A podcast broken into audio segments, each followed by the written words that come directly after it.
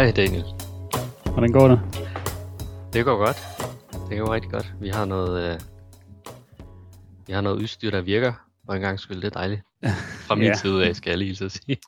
Dagens Ja. udstyr fungerer optimalt hver gang. Ja, det var lidt ærgerligt sidste gang med... Ja. Øhm, Altså eller for, eller den gang, der Det- kommer det- efter den her. det, ja, det bliver ærgerligt næste gang. Det bliver ærgerligt næste gang, folkens. Ja, ja. Og det finder I så ud af næste gang. ja, det er fordi, vi har, vi har været nødt til lige at optage en i, øh, i forvejen, fordi at Mohammed jo tager til Grønland, og det fortæller vi mere om i næste afsnit. Ja. Men øh, så derfor vi er selv lidt forvirret om, hvad, hvad, hvad nummer er vi på nu. Men lad os lade det ligge. Mm. Øhm, hvad har du lavet? Jeg har øh, været sent oppe for at hjælpe med at forberede en lille lejlighed til min onkels kone og hans lille barn, der kommer på besøg og skal være her i et par uger. Ja, hvor ligger den henne? Den ligger, øh, hvad kan man sige, altså vi, vi bor i Ishøj, og den ja. Ligger måske pff, ikke engang 60 meter væk fra, fra vores hus. Nå, okay. Så det er relativt tæt på, og vi har sådan planlagt det, fordi at vi sådan ret, en familie, der er ret spredt ud i ja, hele verden, kan man sige. Øh, og det er primært min mors søskende, som vi er meget tætte med. Øh, så det er min onkel og min moster. Og min moster bor her. Min onkel bor i Dubai, ham jeg talte om nu, og så har jeg en anden onkel, der bor i Sverige. Planen er, at vi alle sammen kommer herover til os, øh, eller relativt tæt på, og så tilbringer vi en, en dejlig sommerferie sammen. Okay, så det er kun hen over sommeren, de skal bo der? Ja. Nå. Men de kommer også på besøg en gang imellem, sådan til, til jul, eller hvis der er Eid eller sådan noget. Ja. Det er, det er en sjov ting, det der med, jeg har lagt mærke til, at der er rigtig mange øh, udenlandske familier, som øh, når de bosætter sig, så er der familiemedlemmer, der bor i rigtig mange andre lande. Øh, som Ja. er, sådan meget atypisk i forhold til, fordi hvis man er født og opvokset i Danmark med, øh, med sådan en længerevarende dansk baggrund, så, mm. så er det som regel bare i Danmark, de fleste bor. Men, men så snart man begynder at have noget fra, fra andre lande af, så, øh, så begynder det at være meget spredt ud sådan i verden. Og det er jo Ja. lidt- Det bliver lidt længere, end at bare tage over Storbæltsbroen i hvert fald, når ja. man skal besøge hinanden. Ikke? Jo, jo. Det har nok et eller andet sted noget at gøre med, at familiens værdier måske ligger i, og ja, det, det, det stammer nok også fra, at, at stamlandet nok ikke er så attraktivt at bo i, øh, sammenlignet med et land som Danmark eller andre steder i Skandinavien. Og det er så derfor det, der giver incitament til, at vi rejser ud. Men det er spændende at tænke på, hvorfor rejser de så ikke bare det samme sted hen? Hvordan kan det være, det er så spredt ud? Det, det er jo interessant. Men jeg tror også meget af det er øh, i forhold til flygtninge og til krige, øh, at, at, det, at der, der er du nødt til at bare Ja, Kom kom væk. flygt. Hvor end du så havner, det, det er så lidt tilfældigt, ikke? Det er helt Øh, sikkert også en indflydelse på det. Det var Ja. heldigvis ikke øh, det, som der drev vores øh, indvandring. Nej, Det var, øh, det var tilbage i 70'erne, hvor der var brug for gæstearbejdere. Ja. Øh, så var det min morfar, der kom hertil. Og så tror jeg, han var glasskærer på, et, øh, på en glasfabrik. Det, det gik godt for ham. okay. Ja. Det er ikke et erhverv, jeg kender noget til. Nej, jeg kender knap nok noget til det. Jeg ved bare, det er meget fysisk, øh, fysisk arbejde involveret i det. Ja. Ligesom meget af de gammeldags job var. Det var at tage ned på fabrikken og knokle og så komme hjem. Ja. Det er rigtigt. Det var noget andet. Øhm, det kan man også se fra ens bedsteforældre. Sådan, det, er en, det, er en anden, det, det er en anden type. Ja, de er nogle hårde negle, ikke? Jo, det er de. Og det, deres arbejdsmoral er også noget andet, end, end det man har i dag. Mm. Men, øhm,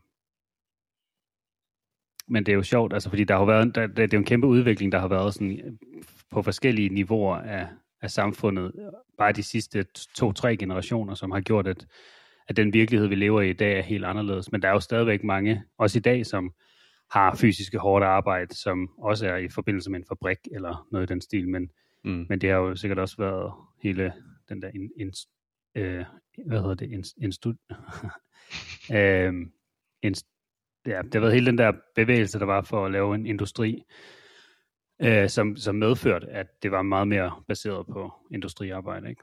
Mm. Hvor det har du ikke i dag, fordi det er etableret. Så, der er, Er ikke så det- meget behov for det. Alt, alt til bladet. Etableret, Nå, etableret. ja. Jeg troede, det var et gammelt jysk ordsprog, du kom med der. Men det Det kan godt være, det også er det. Det, ved jeg ikke. det er ikke det, jeg mente hvert fald. kan godt være, det burde være det. Etableret. Ja. Mm.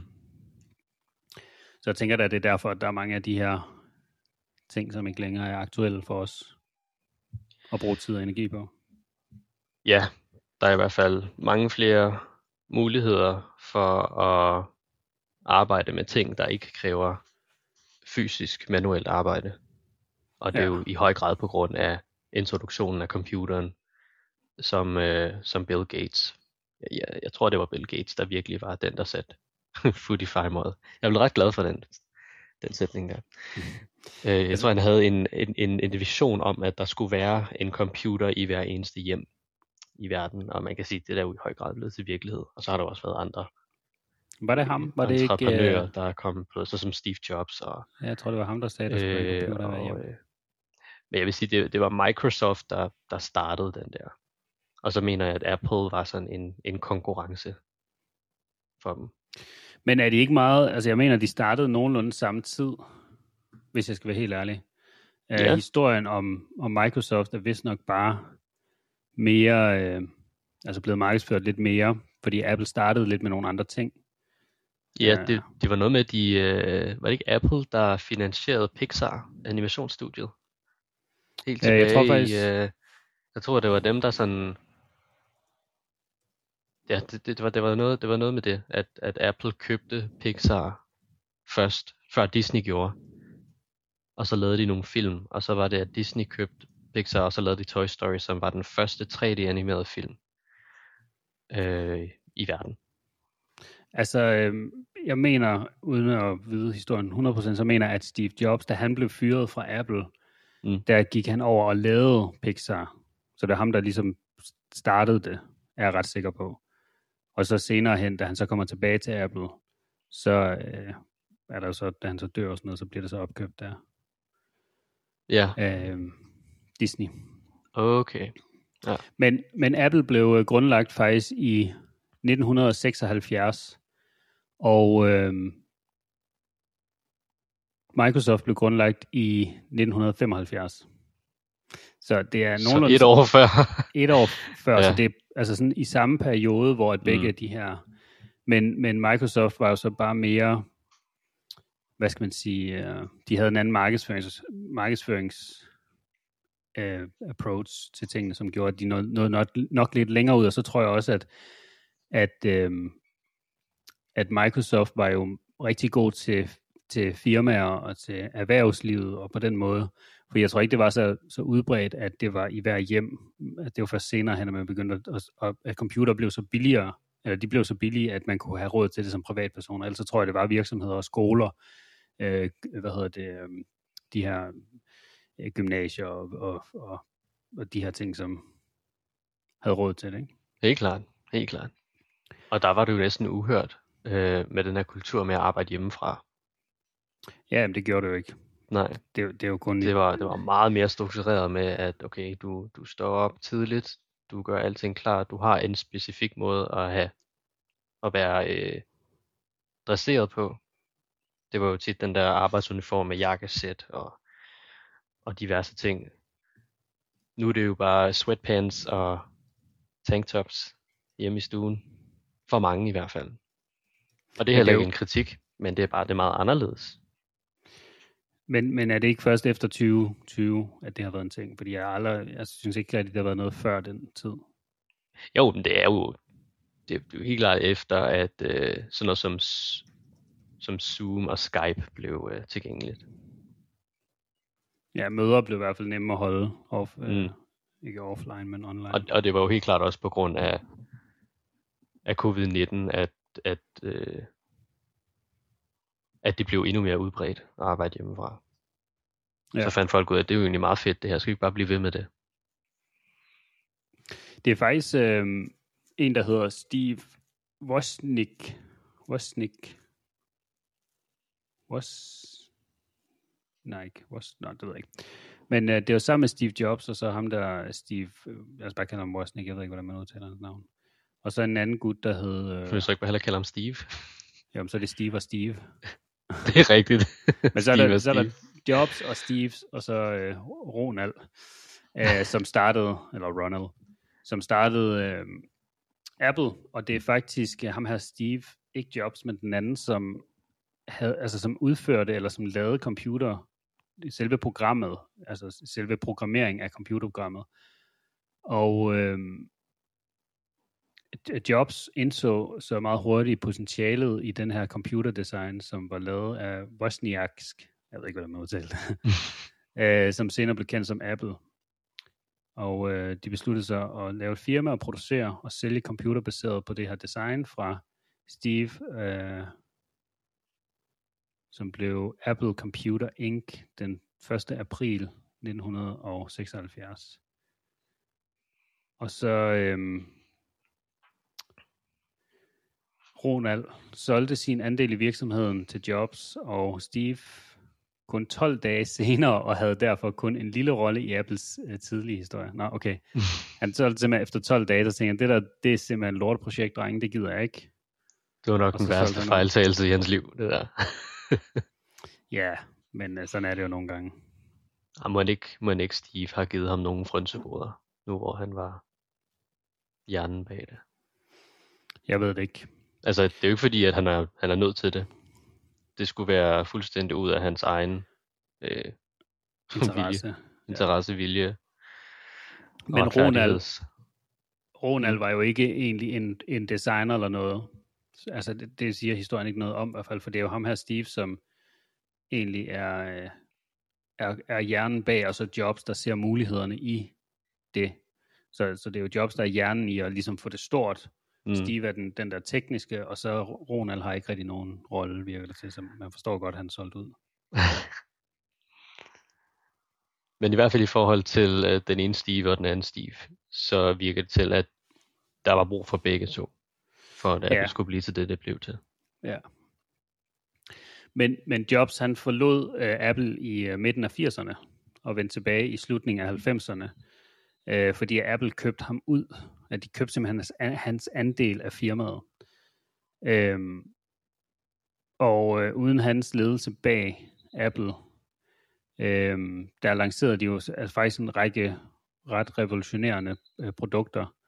Øh, og det var blandt andet iPod'en og iPhone'en øh, og iPad'en, men det giver ikke nogen mening, fordi årstallene passer jo ikke. Nå nej, undskyld, det er mig, der læser forkert. Under Jobs ledelse af, blev Apple omdannet, og virksomheden lancerede en række revolutionerende produkter herunder Mm. iPod, iPhone og iPad. Øhm, så, men det, det er en lidt sjov historie, fordi det der med, at de Apple køber Steve Jobs ud, Ja, Af- altså af direktøren af firmaet ja, bliver skubbet ud af sit eget firma. Så det må have været et eller andet hul i kontrakten, som man ikke havde læst. Ja. Øhm, men, men det er jo også lidt, øh, fordi han kommer jo så tilbage igen. Mm. Var det efter, de indså, at de havde brug for ham? Jamen, det, det, så- det lyder er lidt jo som om, det. at de der banebrydende produkter først kom på markedet, efter han var tilbage. Ja, Det var måske de, fordi, de manglede hans vision. Hvis man bare tænker tilbage på, da han præsenterede MacBook Air for første gang. Har du set den video? det tror jeg, ja. Han, øh, han kommer ud på scenen i sit klassiske tøj med den sorte rullekrav og jeans. Og så har han en, øh, en konvolut med. Sådan en, en, en gul konvolut, der passer til sådan en A4 stykke papir. Ikke? Ja. Og ingen havde forventet det, men så åbner han den konvolut, og så tager han en computer, altså en bærbar ud af den. Og det var det, der var MacBook Air. Og det havde man bare ikke set før, før nu på det At den tidspunkt var så lille, eller hvad? at den var så tynd, at den kunne passe ind i en, en konvolut. Ja.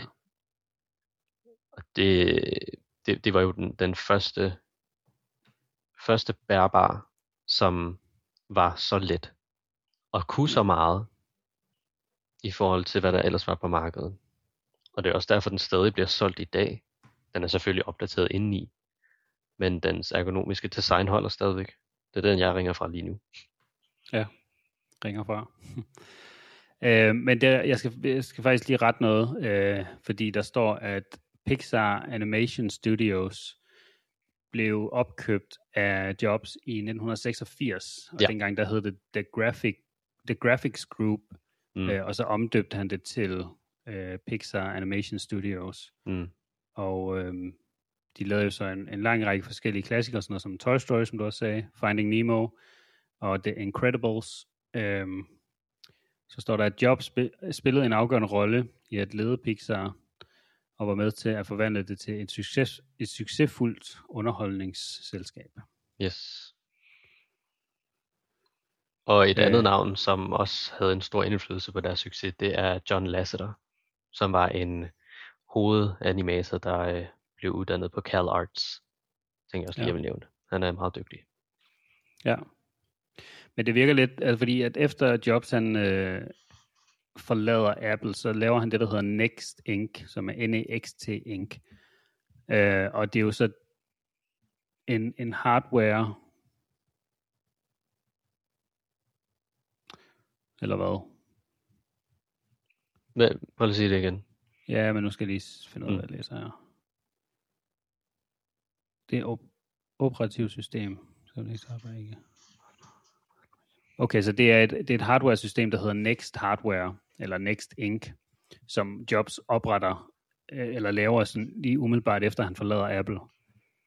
Øh, det får så ikke den succes, som øh, der er ønsket. Altså kommersiel succes. Og deres software bliver dog anerkendt for at være innovativt og pålideligt. Men det har så ikke nogen succes. Så går han så over, og så laver han Pixar, eller opkøber Pixar, Mm. og så bliver han gen, så genindtræder han i Apple, og så øh, laver han de her vilde produkter, og så dør han. Så det, det er, det er, Sikkert liv. ja, altså det er, man må sige, altså af alle mennesker, så har han jo virkelig sat sit fingeraftryk på, på befolkningen på jorden, ikke? Så, Jo. og, og det er jo også det, der er, er spændende, når man sådan læser om, om store mennesker i, i verden og historien og sådan nogle ting, så er Steve Oh, ja. Jobs i nyere tid jo en, der altid dukker op. Og en sjov lille ting, det er jo det der med, at når han hans tøjvalg, han havde altid den der sorte rullekrav på, og så et par jeans, Det er det nemlig. og øh, det var det eneste, han havde i sit tøjskab, siger han, fordi at øh, han gad ikke at skulle have, han, han gad ikke at skulle tage det valg hver morgen, hvad han skulle have på. Så hvis han bare havde det samme, så skulle han ikke vælge, og så kunne han bruge energien eller sit fokus på at udvikle ja, iPhone, iMac, alle de der ting, der nu er kommet ud af det. Ikke? Mm-hmm. Så, Det er bare øh, det der med at eliminere alle former for distraktioner, der ikke har Ja. med hans vision at gøre. Ja, det er, det er helt sikkert hans. Mm. Øh, hvis vi taler om uh, Steve Jobs, jeg er jo ikke særlig stor fan af Steve Jobs. Undskyld, hvad hedder han? Jeg er fan af Steve Jobs, det er ikke ham, jeg tænker på. Jeg er ikke særlig stor fan af Gates, Mm. Bill Gates. Øhm, jeg synes, han er lidt en, øh, en, øh, et fjols.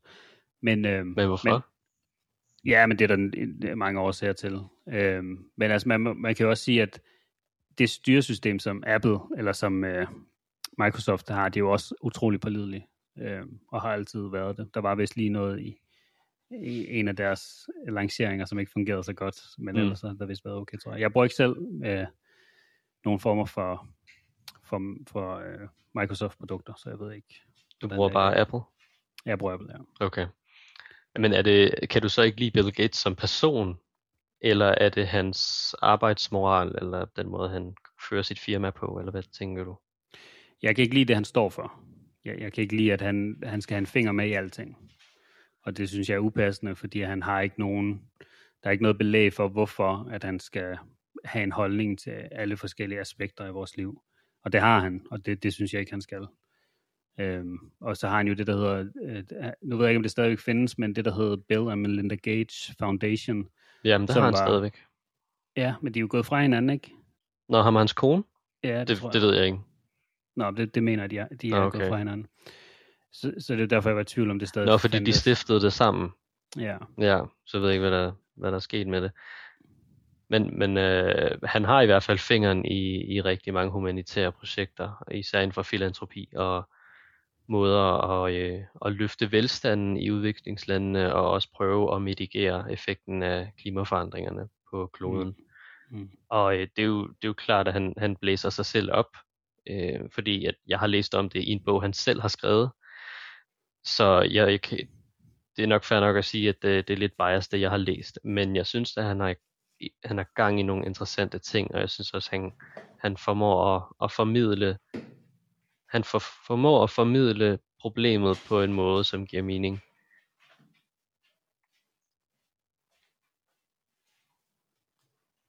Og så... Øh... jeg er enig. Nej, det er jeg ikke. Det er derfor, du stormede ud lige der. jeg skulle lige lukke af sådan noget, han så ja. og peber over hjørnet. øh, men ja, altså... Det er jo også ja, ham, der finansierer Bjørn Lomborgs øh, arbejde, mener ja, jeg. Det, det er en del ja. af Bill uh, Gates Foundation.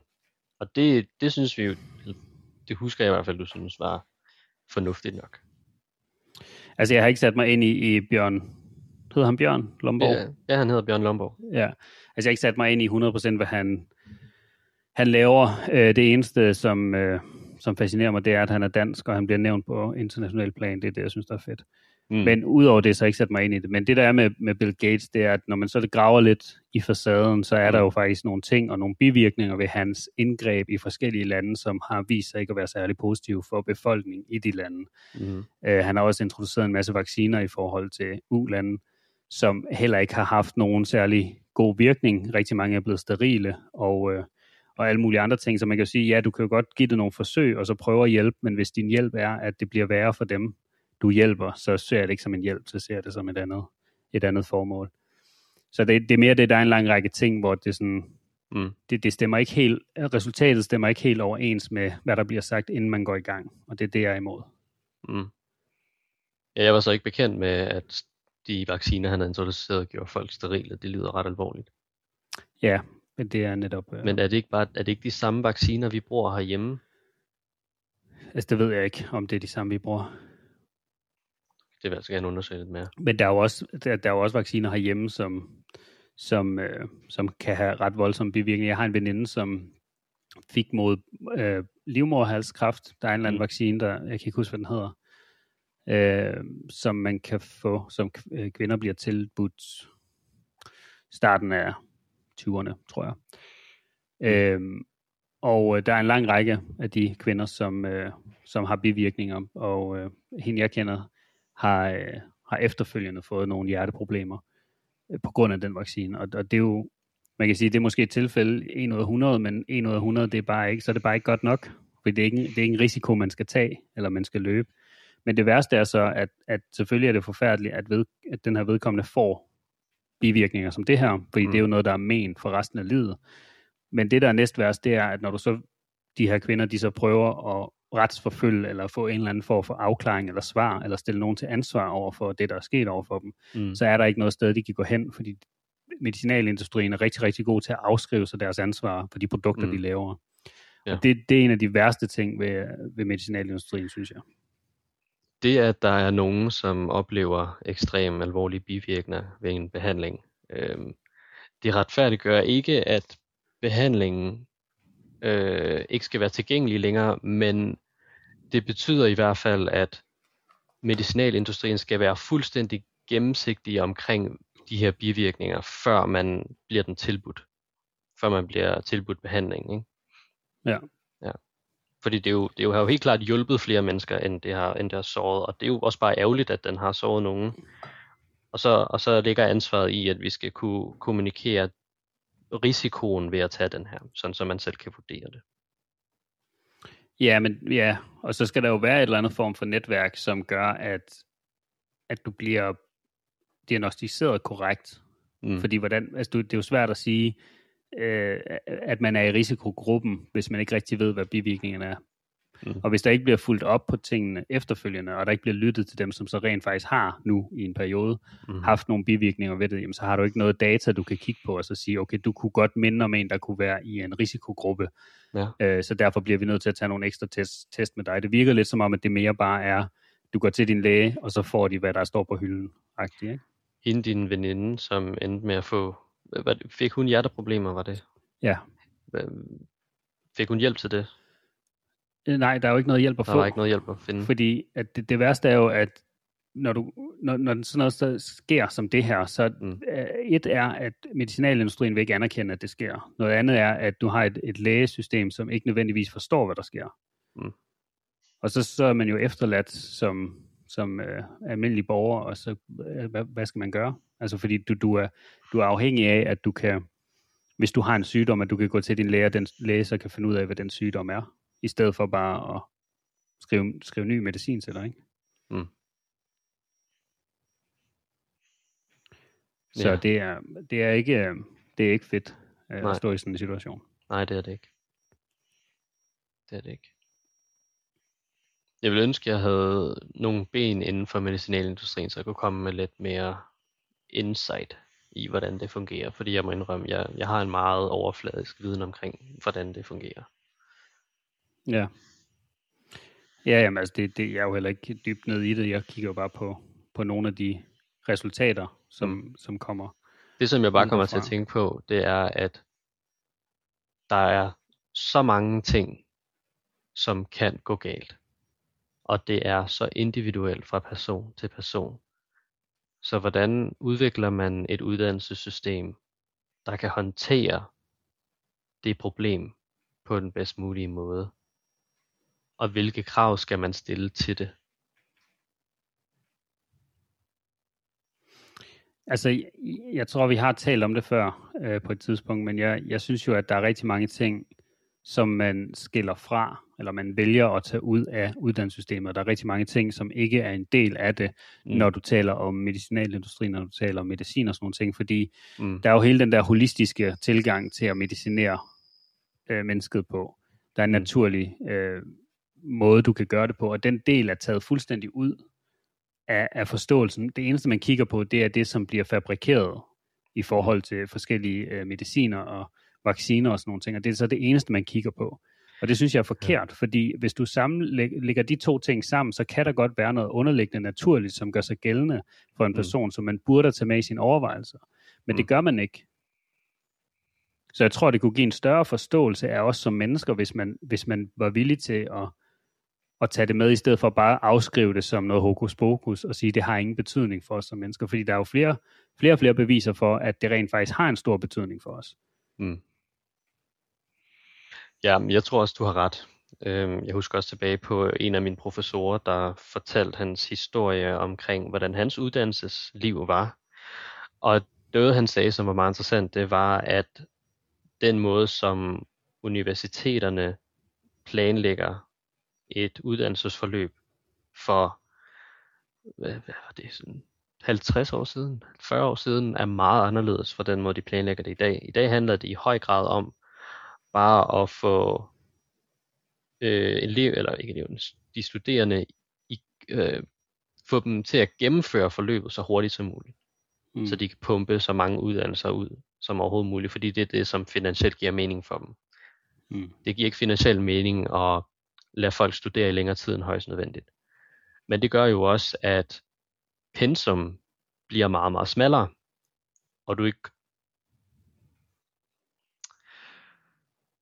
du ikke har en hvad, du lærer ikke lige så meget. ja, det, det, er, det er du fuldstændig ret i. Det er jo den ene ting, at du lærer ikke lige så meget, og så det du lærer, det er, det er måske kogt ned til nogle basale ting, ja. i stedet for at man, man udvider øh, det horisonten. Det. Og, så... og der er mange ting, man ikke kommer til at dække, og ja. det betyder så, at der er nogen, der bestemmer, hvilke ting, der er vigtigere end andre, mm. og hvad for nogle ting, der skal skæres fra. Og det er jo der, det virkelig påvirker de mennesker, som, øh, som kommer til at mærke konsekvenserne af det. Ja. Men det er også derfor, det er så vigtigt, at vi som individuelle mennesker altså tager det ansvar, der ligger hos os, og finder ud af med os selv, hvad er det, der giver mening for mig i forhold til mm. min sundhed, og i forhold til at kan udvikle sig, både mentalt, men også fysisk. Altså sætte sig en lille smule ind i det, jeg ved godt, at rigtig mange har en idé om, at at, at læse om sundhed og læse om kroppen og sådan nogle ting, det, det, det kan være røvkedeligt, og det er det sikkert også. Men det er jo for helvede det, vi har. Det er det, vi er. Altså, så, så det, det burde jo bare være en basal ting. Og, og det er ikke noget, du får i skolen, og du kommer aldrig til at få det i skolen på nuværende tidspunkt. Ja, det ved jeg ikke, man kan sige aldrig, og så på nuværende tidspunkt efter. Men altså, det er ikke noget, der er i skolen, og det er ikke noget, vi har lært. Så man har bare et ansvar, og man er nødt til at sætte sig ind i det, føler fordi ellers så ender man bare op som, som den der Wall-E-film, som også var fra Pixar, tror jeg. Ja, det var det. Ja, Pixar har vi- lavet rigtig mange fantastiske film. Ja, jamen, det har de. Og, men, og, men, og der sidder de jo, altså, oppe på det der rumskib, og så Mhm. øh, spiser de junk, og så dør de i deres... De bevæger deres, sig ikke. Altså, de deres har de fedmestol, her ikke? stole, ja, som bare bærer dem rundt. Så de Og det er det, vi- at bevæge sig længere. Ja, og det er det, vi ender med, hvis vi ikke tager noget ansvar for vores eget liv, og siger, det, det vil jeg ikke i hvert fald være en del af. Jeg vil, Mm. Men Jeg vil det, gerne- det, er- det er et eller andet sted ret sjovt, at vi er nødt til øhm, at vælge at gå den hårde vej. Det har ikke været en beslutning, man har skulle tage i fortiden, tror jeg. Der har situationen altid været hård, og så har man prøvet at finde den nemmest mulige vej i de øh, options, som man har. Mm. Men i dag så er den tilgængelige vej den, den passive vej, den nemme vej, og vi er nødt til at tage en, en beslutning om ikke at tage den. Ja.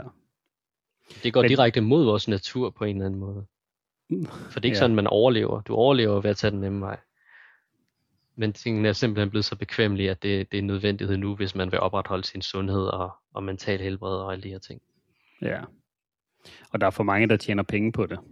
På den nemme vej, som du Oh, siger. yeah. Altså, og det er også derfor, at der ikke, der ikke bliver gjort noget fra, fra nogens, altså nogen højtstående, øh, fordi at, at der er for mange penge at tjene. Mm-hmm. Og så længe at penge har en værdi i øh, den her samfund, jamen, så, vil det, så vil det være sådan. Jamen, så er det det, man vil prioritere. Det er vækst. Ja.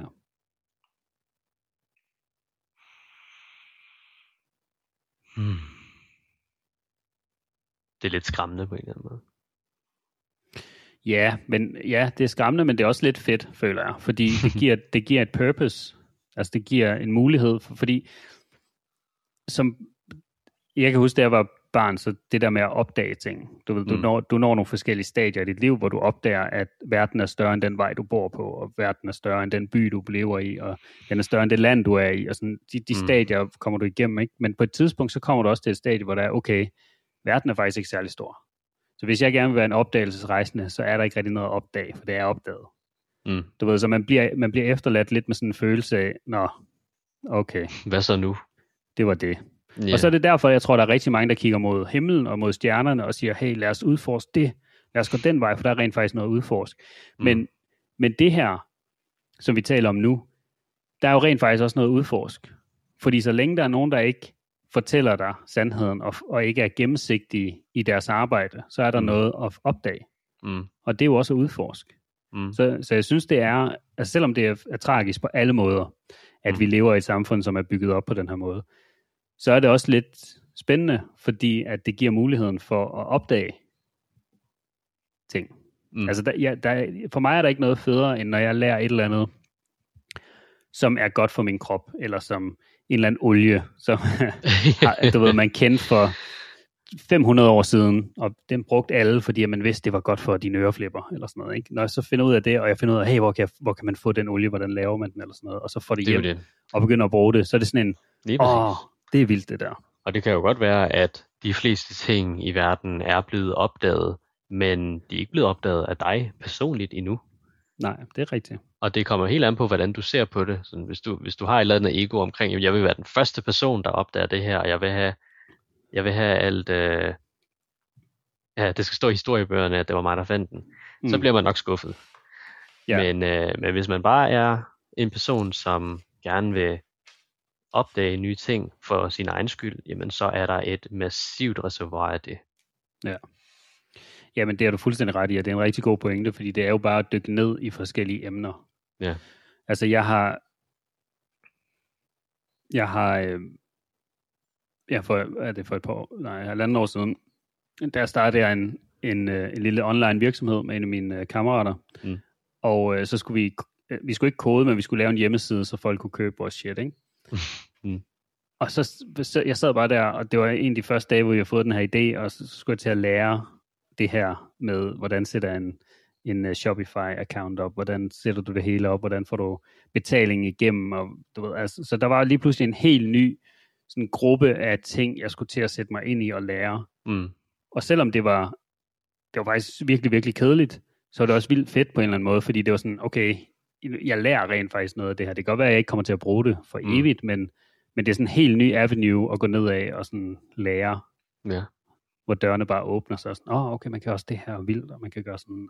Ja, og også selvom, hvis du aldrig nogensinde kommer til at bruge det, så det, at du har gennemført det forløb og den proces med at lære det, det øger dine chancer for at kunne lære nye ting i fremtiden også. Ja, Så det er aldrig spildt. Det er aldrig spild at lære noget nyt. Selvom du føler, at du ikke bruger det, så bruger du det faktisk på måder, du ikke øh, indser, du gør. ja. Men hvor meget, hvor meget tror du, fordi nu du er jo meget i, i vandet. Ja, ja. Øh, hvor, altså, øh, siger man ikke, at der er meget i vandet, som ikke er, op, er opdaget endnu? Eller som er Så fundet? det, det der er med, med vores planet, det er jo, det er en blå planet. Ja. Det er, to tredjedel af det er øh, dækket af vand. Og hvis man tager det i volumen, og havet, det er jo en, en tredimensionel, øh, et, et tredimensionelt miljø, hvor der muligvis kan befinde sig arter, ikke kun øh, i forhold til latitude og altitude, men også i forhold til dybde.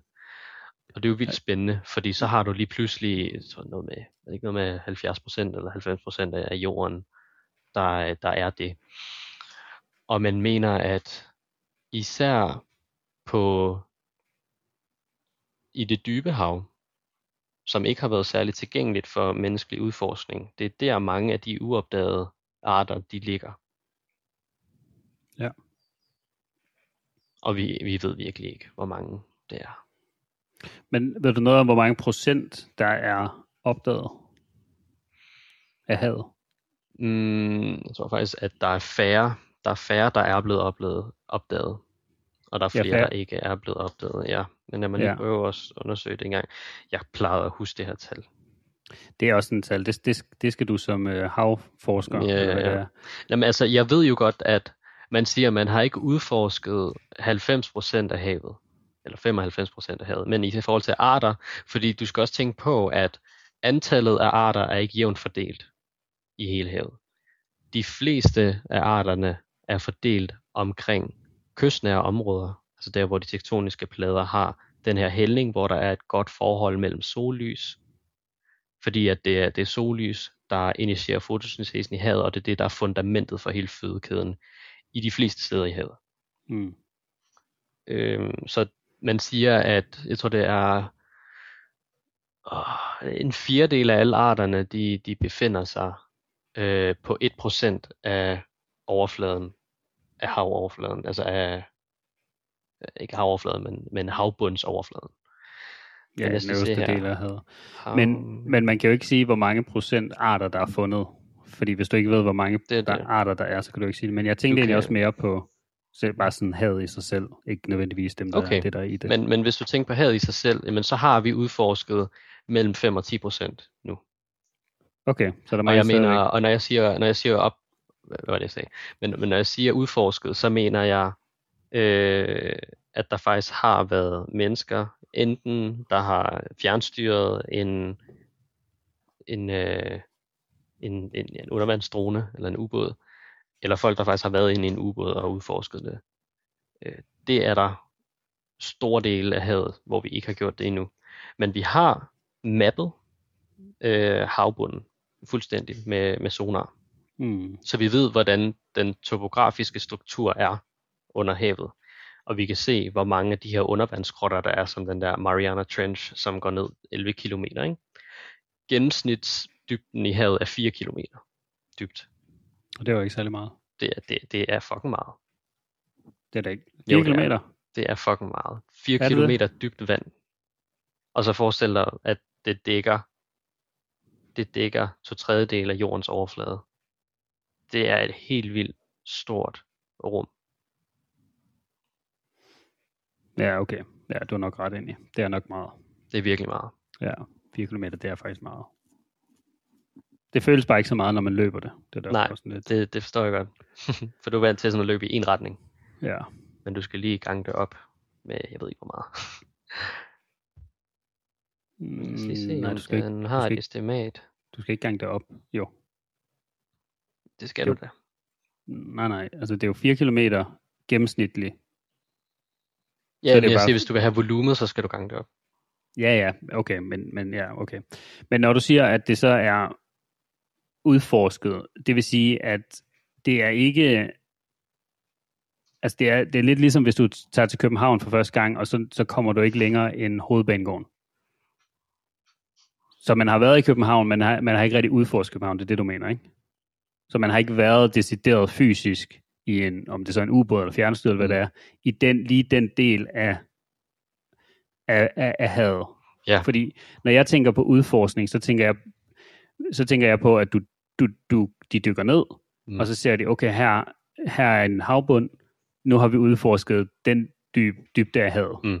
Ja. Så, så svømmer man op igen, og det behøver du ikke at gøre på den anden side af altså et, et nyt hav, stykke ned, for, og så sige, nu har vi også udforsket det. Altså for mig at se, så er det bare, at du dykker ned et sted, og udforsker den dybde, og så er du udforsket den dybde.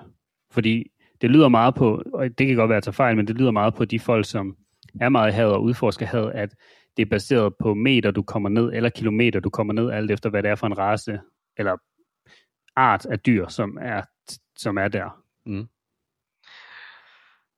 Det kommer an på, hvad dybden er.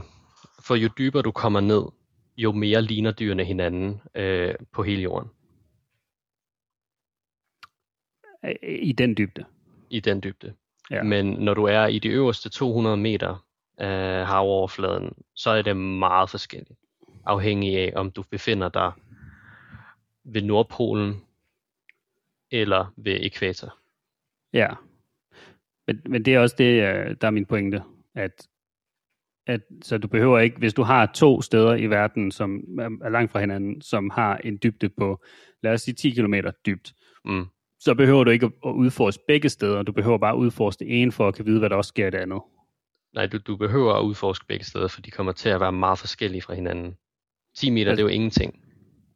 Du skal tænke alt Nej, fra... ikke 10 meter, 10, 10 km. Nå, nå, kilometer, okay, ja. Ja, Men så ja. okay, godt nok, okay, Okay. jamen, så forstår jeg det. Ja. Ja, okay, men det er fint. Mm-hmm. det er fint, eller hvad? Ja, det var bare, du var ved at sige noget. Det kan jeg ikke huske, hvad jeg var. Men, okay. øh, men, men, men det vi sidder og snakker om nu, det er jo også meget interesseret i, fordi øh, en af de ting, en af de veje, jeg har overvejet at gå, det er det dybe hav, fordi der er så mange ting, som vi ikke har opdaget endnu, og mange potentielle arter, som ikke er blevet beskrevet. Og selv dem, som vi kender til, dem ved vi ikke særlig meget om, for vi har måske bare set et øjebliksbillede af dem. Vi ved ikke, hvor meget, hvor store de kan vokse til. Vi ved ikke, hvordan de jager. Vi ved ikke, hvordan de reproducerer. Øh, vi ved bare, at de eksisterer. Og selv ud af dem, der eksisterer, så har jeg lige googlet mig frem til, at åbenbart så er der to tredjedel af havets liv, som vi stadig ikke har opdaget endnu. Og det er jo selvfølgelig et estimat, fordi vi kan ikke kende det tal, medmindre vi Nej. ved, hvad- hvor mange der er. Øhm, men det er et estimat. Men øh, det leder mig så ind til noget andet, fordi mm. Mm-hmm. havfruer, Ja. sandt eller falsk? ja, hvis du havde spurgt mig, da jeg var 14 år, og jeg lige havde set den Animal Planet mockumentary, der hed Mermaids The Body Found, så havde jeg sagt ja. Nu har jeg så siden lært, at det var fup. øhm, så nu vil jeg sige, at det er meget usandsynligt. Men har du hørt om The Aquatic Ape Theory? At det er aber, der er blevet til havfruer? Mm.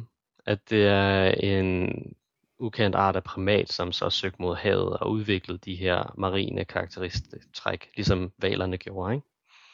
Det var også Ja. en landlevende forfædre, de havde, der så tog til havet, og så udviklede de luffer og, og finner og evnen til at holde vejret i lang tid. Så man mener, at hvis der findes havfruer, fordi de, det, kriteriet er jo, det skal jo ligne et menneske på en eller anden måde, og så skal den kunne være under vandet, ikke?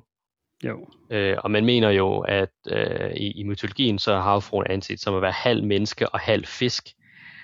Det er evolutionært stort set umuligt, at du har halv menneske og halv fisk, fordi mennesker og fisk, de er så langt væk fra hinanden fysiologisk set, at det vil ikke kunne lade sig gøre. Men du kunne godt, du kunne godt forestille dig, at et abelignende væsen eller et menneske kunne udvikle træk, der minder om det, som andre havpattedyr har. Mm. Det vil sige, at øh, så den her dokumentar, den havde den her teori om, at øh, jamen, så var der de her aber, der søgte mod havet, og øh, de blev mere og mere tilpasset til det, så de, de, de startede med at blive nær kysten, og så udviklede de ting som svømmehud mellem fingrene. Det var sjovt, vi har sådan en lille smule, lille bitte smule svømmehud mellem fingrene. Det har de andre aber ikke. mener jeg. Og øh, noget andet, der er interessant, det er, at menneskebabyer kan holde vejret øhm, med instinkt. Så hvis du, hvis du, hvis du, hvis du bare propper dem ned i noget vand, jamen så holder de vejret. Men det gør en chimpanseunge ikke, den vil drukne. Den må også bare synke med det samme, den er ikke så meget fedt, ligesom en menneskebaby har. Og fedt, det er også godt til at flyde. Så det virker til, at vi har nogle fysiologiske, øh, hvad kan man sige, øh, tilpasninger til et, et liv i vand. Øh, men hvis det kommer til en, at være en havfrue, så kræver det også lidt, at et, det kan holde vejret i helt vildt lang tid. Der tænker jeg på sådan et dyr som kaskelotvalen, der dykker ned på rigtig, rigtig dybt vand og fanger kæmpe blæksprutter sådan flere kilometer nede. Øh, så den skal kunne håndtere rigtig høje dybder, og så skal den have rigtig mange ildbindende proteiner i musklerne, hvor den kan øh, have den her ilt og bruge det som en, øh, en ildtank. Det skulle være en del af det. Og øh, så kunne det også være fedt, hvis øh, fødderne på en eller anden måde blev til en luffe, eller en, en flyg, kalder man det, som valerne også har. Altså en finde, eller Ja, en finde, men man kalder det en flyg. en bagfinde. Ja, Men øh, altså, der, der er jo, altså ud fra det, du beskriver der, så, så, må, så må vi jo antage, at, at de ikke findes. Men der er jo et andet element, som jeg føler, man mangler, hver gang man taler om det her. Mm. Og nu siger man... men Beviser. Det gør, ja, et af, et af beviserne, selvom der er mange, der, der prøver at lave øh, beviser online med video og alt muligt. Ikke? Jup. Noget andet er, hvor manden, havmanden. det er jo kun havfruer, Ja. de kan jo ikke reproducere. Jeg tror, man mener det meget bredt med et havfruer, så mener man også havfolk, hvor mændene er inkluderet. Ikke? Men du har aldrig set afbildninger af en havmand. Der har du da i den lille havfru. Hun har da en far. Det er en tegnefilm, Mohammed. Jamen, hva, hva, hvilke afbildninger snakker du om? Altså, øjenberetninger, Ja, og, hulemalerier. Det er jo alle sammen tegnefilm. nej, rigtige billeder og sådan noget der. det, Og, og hvilke rigtige billeder? fra, øh, fra Camerons øh, ubåd og sådan noget. Det er det, jeg taler Ja, om. Cameron har ikke videomateriale af havfruer. Jo, han har, Nej, han har, det har han jo, jo. ikke. Han har bare ikke frigivet det endnu. Mig, Så du har ikke engang selv det, set det jo. det er det, hans næste Avatar-film kommer til at handle. Der var faktisk i den nye, der var der jo sådan nogle havmennesker. Det var jo Way of Water. Jeg har ikke set den endnu forresten. Hvis det ikke er et tegn på, at han har set havfruer, så ved jeg ikke, hvad det er. Øh, det kan være, at han har set en lille havfru. Ja, også hvem, hvem er hun?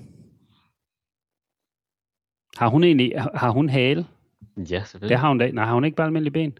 Jamen, hun har begge dele i filmen. Hun har en hale til at Nej, starte nej. med, og så indgår hun en kontrakt med havheksen om at få ben, så hun kan imponere ham der er prinsen.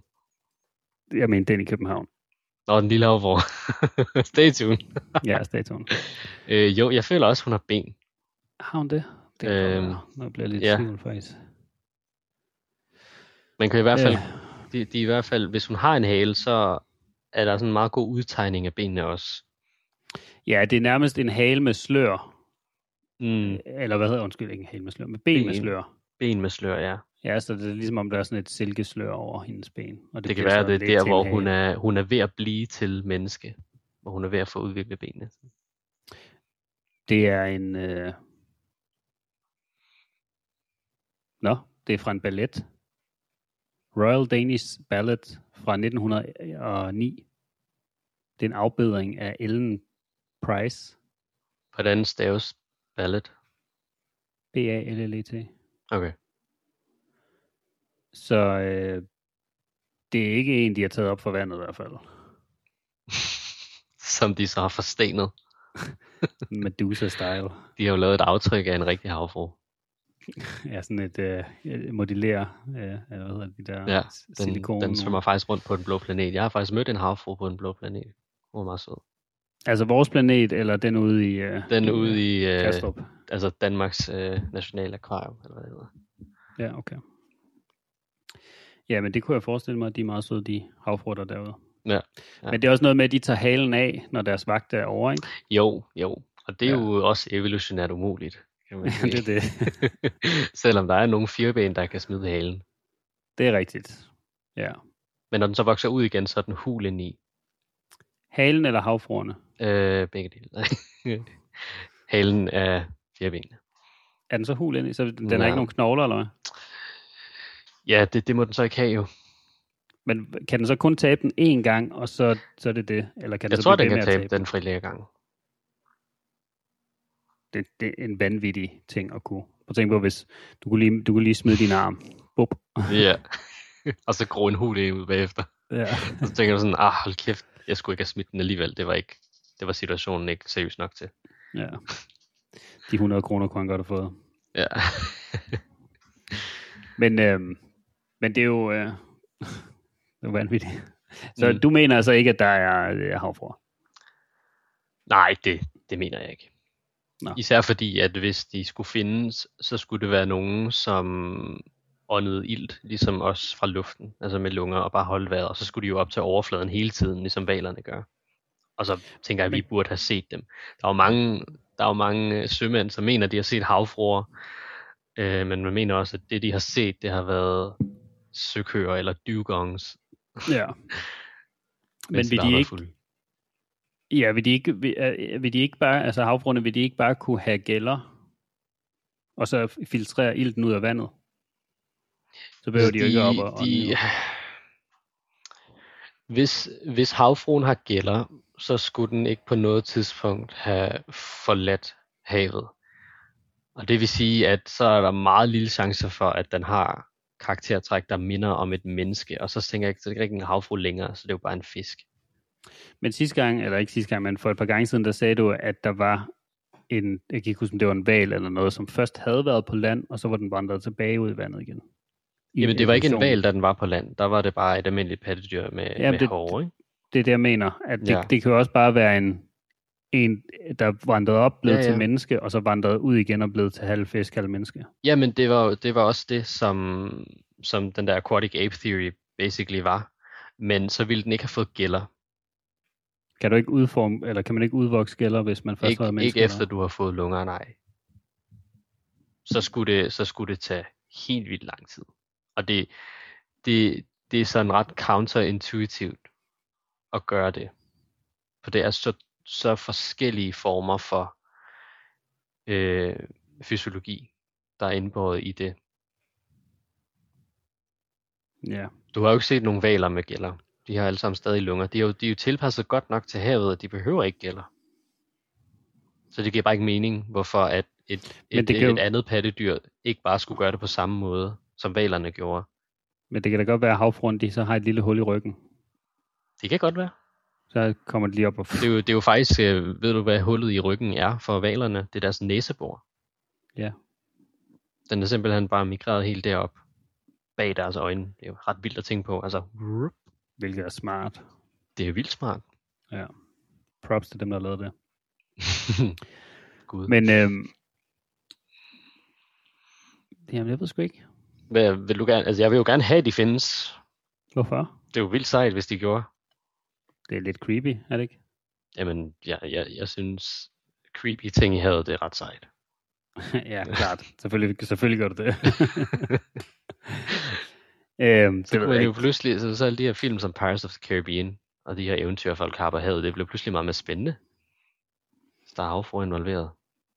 Ja. Og så igen, vil det så blive mindre spændende, når vi så ved, at de findes. Fordi så er det ligesom alle andre dyr. Ja, ja, altså vil man ikke tale om det, men Det er det. Altså hvis blåvalen ikke fandtes, og man talte om den, så ville man jo også tænke, wow, hvor er det et Ja. fedt dyr, ikke? jo, men det er rigtigt. Det er rigtigt. Men jeg vil da i hvert fald stoppe med at, at bade ved stranden om sommeren. ja, du vil stoppe, og der er andre, der vil blive endnu oftere. Ja. Afhængig af, hvor pæne de her havfruer ser ud.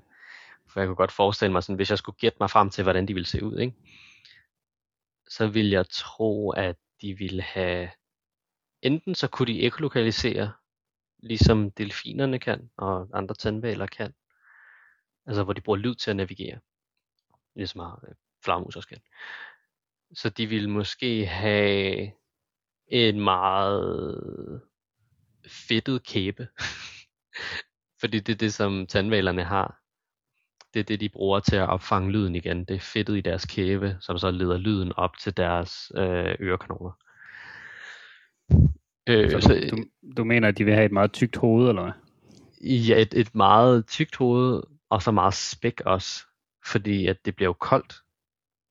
Så det, det er en fordel at være, at være tyk også. Men de kan jo bare migrere til syden.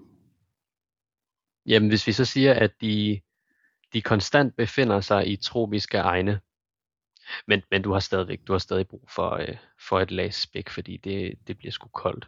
Også i troperne om, om natten.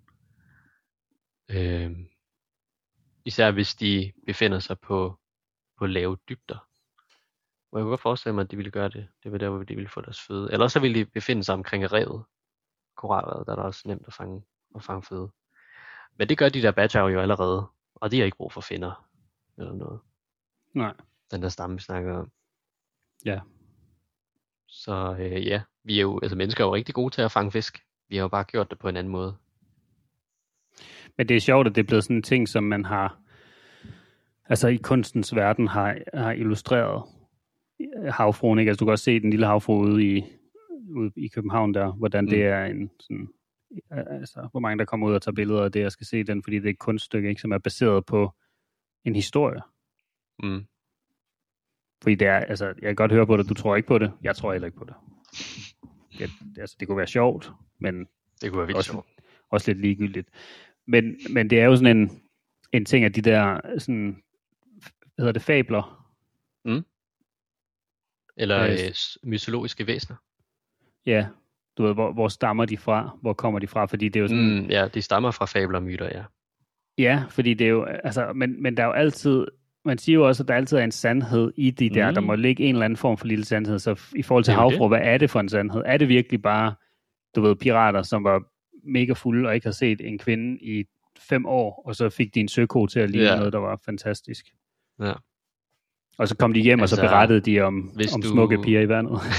hvis, hvis du så, hvordan de der gamle koner på de der øh, salonger eller bar, som piraterne tog på, så kunne de godt minde lidt om søkoger. Det kunne være, det var med til at hjælpe. Altså, var det ondt sagt? øh, det, det, ved jeg ikke, om det var. Jeg, jeg er mere bare sådan lidt øh, chokeret, tror jeg. Men, Hvorfor? Fordi at, øh, det var ikke det, jeg mente. Okay. Jeg mente, altså, decideret søkor kører. Ja, ja. Okay. Også mig. Ja, godt nok. Øh, fordi at... Øh, jeg, jeg tænkte bare, at det var det, der gjorde, at de forvekslede det lidt nemmere. Ja, altså, det ikke var så langt har, fra. De har lige været inde og drikke sig fulde, og så tager de ud på vandet, og så... ja, har jeg ikke lige set dig? Det er sgu da dig, der lige gav mig en øl, du. eller mjød, eller hvad de drak. øhm, men det er jo, altså, det er jo spændende det der med, det synes jeg i hvert fald, med, sådan med kunst. Mm. Og hvordan det drager fra, hvordan det drager fra historien mm. op igennem tiden. Og du har fuldkommen ret i, at alle, næsten alle fabler og levn og myter, de har roden i en form for sandhed, noget der har givet ophav til det. Og der har jo tit været mennesker, der har observeret noget, som de ikke kunne forklare, og så har de så prøvet at komme med en forklaring til det. Ja. Og der er også et element af ego indblandet i det, tror jeg, for man vil jo gerne være den person, der har den mest fede historie at fortælle. Så pynter man lidt på den. Det er ja. også derfor mange af de historier, der er om væsner, som ligner væsner, vi har i forvejen, men har alle de her overnaturlige kræfter. Det virker til at være sådan noget, der bare gør mere spændende, og det er derfor, man har, man har koblet det på. Noget, jeg tænker på, det er øh, i Thailand, hvor der er øh, rigtig mange afbildninger af en kæmpemæssig søslange med sådan et stort rødt horn på panden. Og du kan se det i, i templer, du kan se det i malerier, du kan se det på vægtoperationer og alle mulige ting, potter og pander. Og man mener, at det, som der har givet ophav til den myte, det er oarfish. Jeg ved ikke, hvad den hedder på dansk, men det er en, det hedder oarfish på engelsk, og det er en rigtig, rigtig, rigtig lang fisk, Den kan blive sådan, jeg tror, den kan blive 18 meter lang eller sådan noget. Og øh, den er en, sådan en flot skinnende sølvfarve, og så har den de her røde udvækster på hovedet. Og når den så skyller, og, og den lever i rigtig dybt vand, skal jeg så sige. Så det er ikke noget, man ser, mens den er i live, men medmindre du dykker derned. Øh, men de, nu, de vasker nogle gange op på bredden. Og det kan være der, at der har været en eller anden person, som har set det og tænkt, det er en, det er en søslange, det er en mytologisk væsen, det her. Så det, det, det er det, jeg kommer til at tænke på. Ja. Jamen, det tror jeg, du har ret i. Det er ligesom med, med dinosaurer mm, ja, myten om dinosaurerne. Ja. Som ja. vi overhovedet ikke har nogen beviser for overhovedet. Nej, vi mangler et par stykker, føler jeg. Beviser. Men, øhm, men det er rigtigt nok. Jeg tror også, altså, og det er jo også det, der gør det spændende, øh, fordi det er, jo, det er jo ideen om, hvad nu hvis, altså Bigfoot, havfruer, dinosaurer, øhm, mm. at, de, at de fandtes. Hvad er det? Er det noget fra vores historie, som vi ikke kender? Eller er det bare en myte? Mm. Så det er jo... Øhm, ja, er det, er det noget, man har fejltolket? Altså har det været noget, man har forvekslet med noget andet? Eller er det noget, der findes, som vi bare ikke har opdaget endnu? Det er det, fordi hvis du tager sådan noget som, som Bigfoot for eksempel, ikke, så mm. hvis der er 100 i verden, lad os sige, der bare er 100, og de mm. er virkelig, virkelig gode til at navigere, og virkelig gode til at dufte og sådan nogle ting, så er det jo klart, at vi ikke vil se dem, fordi vi er jo børn i forhold til dem, når det kommer ja. til naturen. Ja, det var sjovt, vi, vi, har, vi har ikke set men vi har heller ikke rigtig set nogen spor af dem. Eller, altså, vi har jo set spor af dem, men det er også svært at vide, om de spor er forfalsket eller ej. Men det sådan nogle ting ofte. som, ja det er de ofte, altså fodaftryk er jo tit for, forfalsket. Ja. Det, er jo, det er jo det nemmeste i verden at forfalske.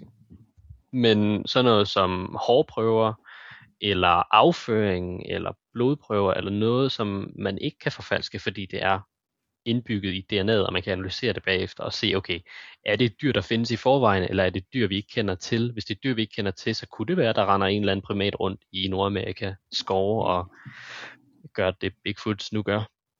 Ja. Altså jeg har set et par, et par episoder af Finding Bigfoot, hvilket er sådan fyldende skæg, for de finder aldrig noget. Øh, men det, som de bruger til at holde lytterne interesseret i, det er, at næsten hvert afsnit, så hører de nogle kald, nogle Bigfoot-kald. Ja. Og så hører de også øh, lyde af ting, der slår på træstammer. Og det siger de, okay, det er Bigfoot, der kommunikerer med hinanden, og det er altid om natten. Det er det, de er aktive, det er derfor, vi ikke ser dem. Og, eller sådan nogle ting.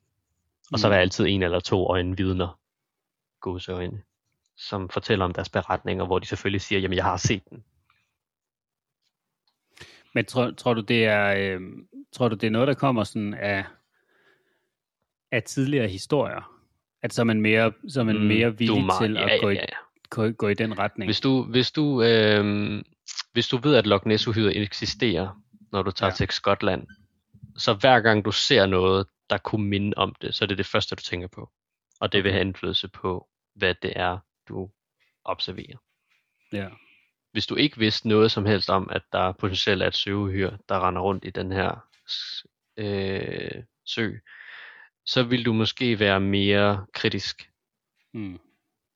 Og komme med nogle lidt mere rationelle forklaringer. Det er måske en fisk, det er måske et drivtømmer, det er måske noget helt andet.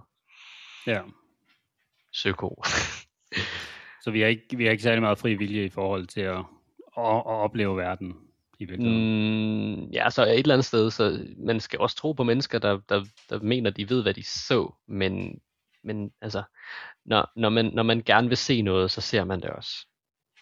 Og Jamen, i, det, i det. tilfældet med kryptozoologiske væsener, så vil man altid gerne se noget, som er sjældent eller umuligt, og gerne være den første person, eller den eneste person, der har set det. Ja. Fordi det er jo ofte sådan, at hvis du forsøger at huske tilbage på, hvilken farve trøje en eller anden havde på en given mm. dag, så, det, så altså, man, er jo i, man er jo i tvivl med det samme. Det Selvom man, man kan virke sådan, ja, det var en rød, men... Og hvis du har to personer, der beretter om den samme hændelse, så har de to forskellige historier. Ja, lige præcis. Så jeg tror, at der er rigtig meget indbilskhed mm-hmm. i vores hukommelse, som ikke, uh, som ikke, som man ikke kan regne med. Det er også derfor, at øh, jeg, har hørt, øh, jeg har hørt tit noget, der hedder Coast to Coast, som er en radiostation i USA. Øh, med, jeg hørte det fra 90'erne af. Der er en, der hedder Arch Bell, som, mm. øh, som øh, var radiovært. Og han, så, jeg tror, det var fire timer om natten, eller sådan noget, det kørte derover, og så ringede folk ind med alle mulige beretninger. Han elskede sådan noget som aliens og øh, sådan noget shadow people og altså sådan helt crazy ting. Mm. Det var ret sjovt at høre om, for det er ret cool om der ja. verden. Øhm, og, og der er også bare folk, der ringer ind om alt muligt, hvor jeg også nogle gange tænker, at ah, men er du sikker på, at det var det, du så? Altså, det lyder meget som en film, du lige husker. Mm. Øhm, og det tror jeg meget, at det er. Altså, fordi at jeg har selv oplevet ting, hvor jeg sådan, jeg, i, i, i situationen var jeg mega sikker på, at det var det, der skete, eller det var det, jeg så. Mm. Og så går der noget tid, og så ens rationelle tanker begynder sådan at være, hmm, ah, er du sikker på, at det var det, du så faktisk? Eller var det mm. bare indbildning, ikke? Altså. Eller du faktisk ser et bevis på, at du tager fejl. Det sker tit med den der Mandela-effekt. Har du hørt om den? Jamen, ja. Ja. Altså, det der med, at havde Peter Pedal en hale eller ej.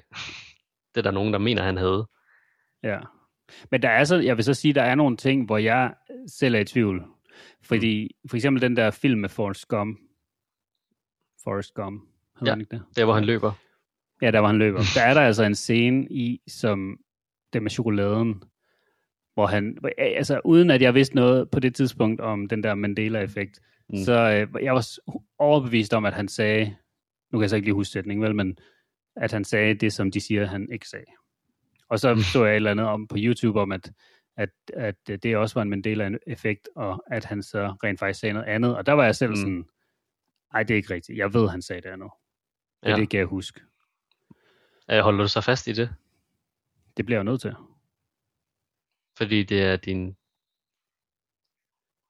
Det er, sådan, det, det er, din, det er dit du er sådan knyttet til virkeligheden, og du føler at acceptere, at det du husker ikke er sandt. Det sådan bryder den der, det der bånd der.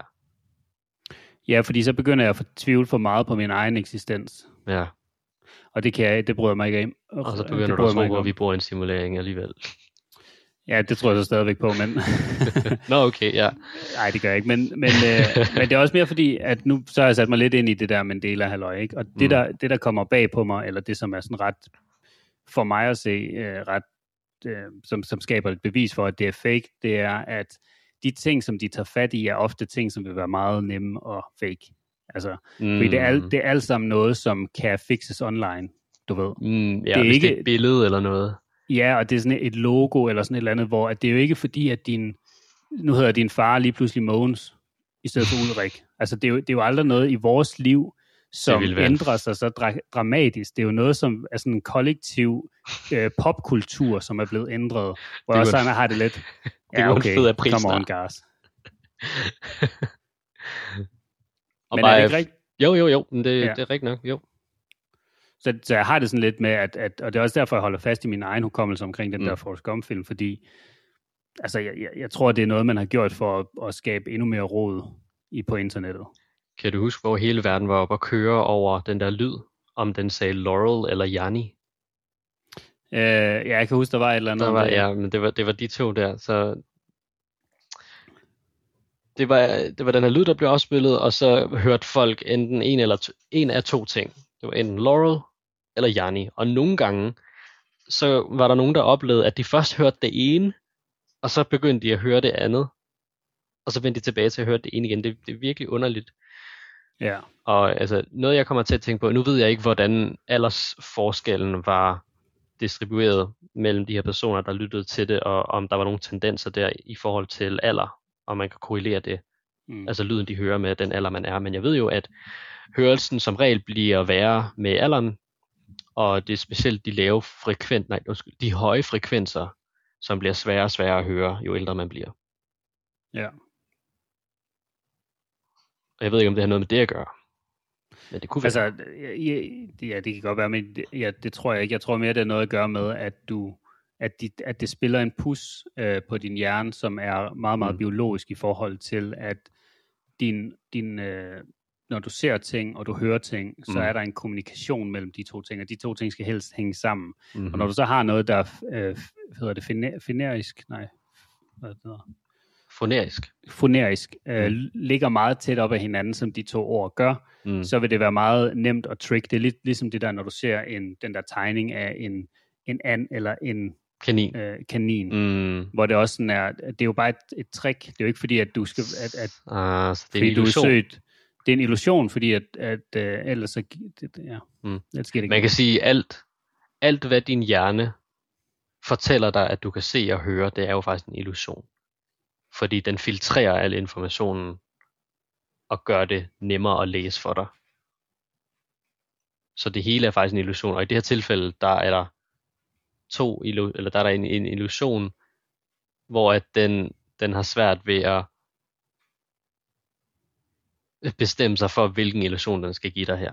Skal det være Laurel, eller skal det være Yanni? Det er det. Jeg synes godt nok ikke, at de der ord minder om hinanden på nogen måde. Det er bare underligt. Jeg tror altid, jeg har hørt i Laurel. Jeg hørte aldrig Yanni, personligt. Jeg synes, jeg, jeg kan ikke forstå, hvordan de kan forveksles, men det, det kan de åbenbart godt. Nej, det ved jeg ikke. Men, øh, men, men jeg tror, det, det, det er lidt ligesom det der med, du ved, så siger, er der en tryllekunstner, der siger en række bestemte ting, og så kommer du til at tro på en rød, så tænker du på en rød bil eller et eller andet, ikke? Når han så siger, at hvis du tænker på en rød bil, så du ved, det er det samme jo, Mm. hvor det også bare er en række af, af, af ja, det er jo i virkeligheden, at man, man, man præsenterer en andens. Det er lidt det, det, der med, for eksempel, hvis jeg, hvis jeg vil have dig til at tænke på din mor, så skal jeg bare tale om min mor. Fordi dit, dit referencepunkt om en mor vil altid være din egen mor. Mm.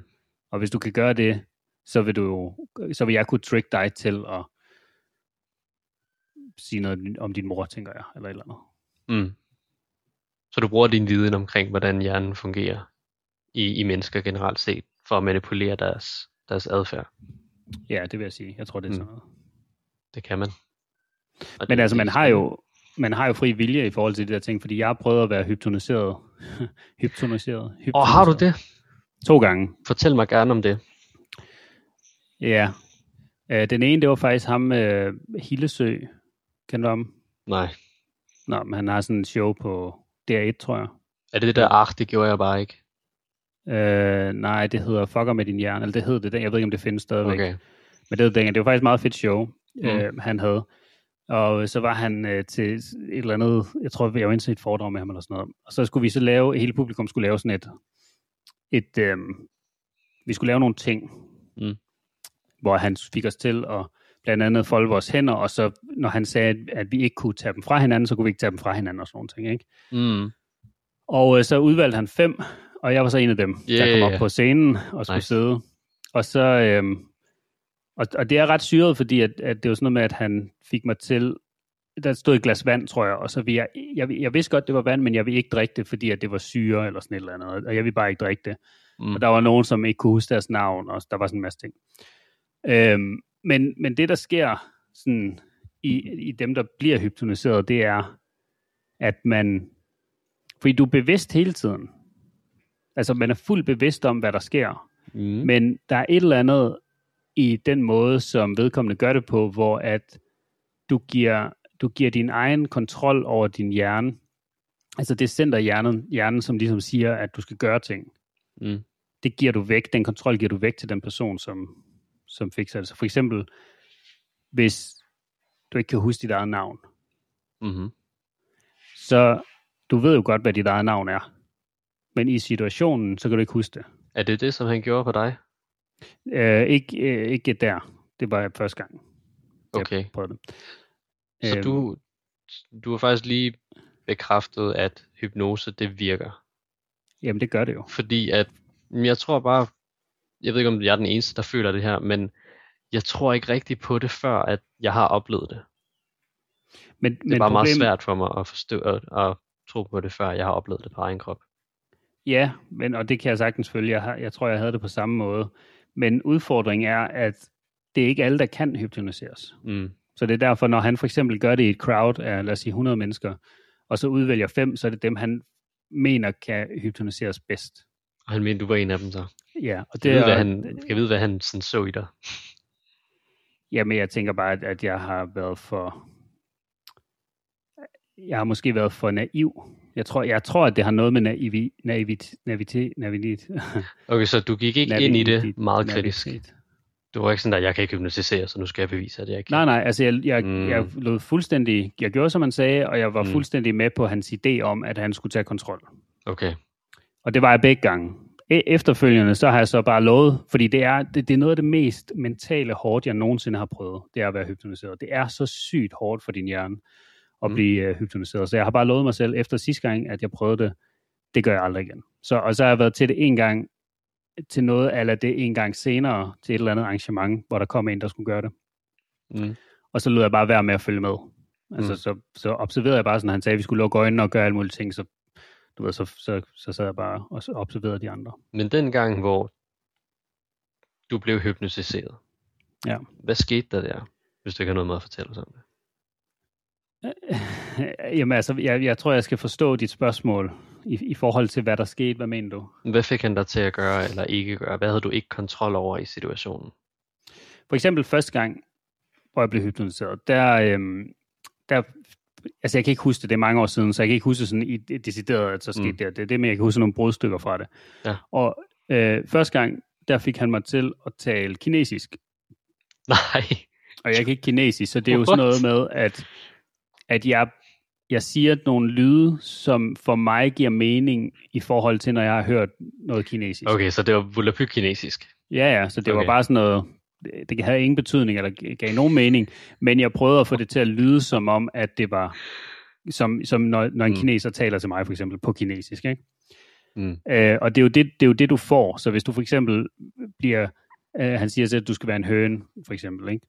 Mm. Mm. Så det er jo ikke, fordi du bliver til en høne, at du mentalt tror, at du er en høne, men du udfører, eller du, du agter som om, at du er en høne, som en høne vi gør, eller du, du taler som en kineser, vi- som du tror, en kineser taler. Mm. Så, så det er en... Altså, jeg ved ikke, hvad det er, men, men det er en... Det er meget fascinerende, øh, fordi det, du, øh, du, du giver slip på en eller anden form for, for kontrol. Ja. Og, og de gør også noget, som det der med, at for eksempel så tager de fat i din arm, og så river de hårdt i den frem, og så siger de sov. Ja. Eller de lægger sådan en finger på panden, og så siger mm. Mhm. de sov. Og det, det gjorde de begge to, også øh, ved os alle sammen, der var oppe på scenen der. Og så, øhm, når, når du gør det, så er det ikke fordi, du sover. Fordi du er lysvågen, når du sidder der, og så har lukket øjnene og lader som om du sover. Du er lysvågen, men fordi han beder dig om at, at, at udføre det skuespil, så gør du det. Fordi du falder ikke i søvn jo. Du kan høre alt, hvad der sker omkring dig. Du er Ja. fuld opmærksom. Du har bare ikke kontrollen til at sige, ah, okay, det er der for åndssvagt, det gider jeg ikke, jeg går ned og sætter mig igen. Det kan du ikke. Kunne du mærke, eller kan du huske, om du strittede imod på noget tidspunkt under det? Altså, Ja, ja, der- du prøvede sådan ind i din hjerne, sådan, jeg ved ikke det her mere, men jeg kan ikke lade være. Nej, ikke, ikke at jeg decideret havde en dialog med mig selv, hvor jeg sagde, at det nu vil jeg ikke mere, men der var på et tidspunkt, hvor at han forsøgte at få mig til at sove, det var første gang, Mm. hvor at, så hæv han sådan i armen, og så alle andre på rækken der, de lagde sig ned og begyndte at, sove, Mm. og så kom han til mig, og så hæv han, og så var jeg sådan, øh, så jeg tror, der var, jeg tror, der var et eller andet gået galt lige der øh, i min programmering, eller et eller andet, fordi Ved det du- fungerede ikke. Ved du, hvad det minder mig lidt om, det han gør? Nej. Det minder mig lidt om, hvordan man træner en hund på. Fordi den måde, du beskriver hypnotisøren på, virker som en person, der er meget autoritær, som tager kontrollen i situationen, og fortæller folk, hvordan de skal opføre sig. Ja, Tror du, altså, det har noget at gøre med en, en refleks, som får os til at adlyde den dominerende person i rummet? At det er det, de tapper ind i? Det er også ret sjældent, man ser. Nej, altså det tror jeg ikke, fordi det er mere det er mere på ufrivillig basis. Jamen, det, For det, u, det føles ufrivilligt, men, men det er også derfor, jeg tænker på det som en refleks. Altså, det er ikke noget, du tænker over, men det er bare noget, som der er indgraveret i dig. Måske som en måde at overleve på. Altså, det, det giver jo ikke mening at stride imod en person, som er stærkere end dig, og som kan gøre dig fortræd. Så giver det måske mere mening bare at lade sig Ja, altså jeg tror mere, at det en- person.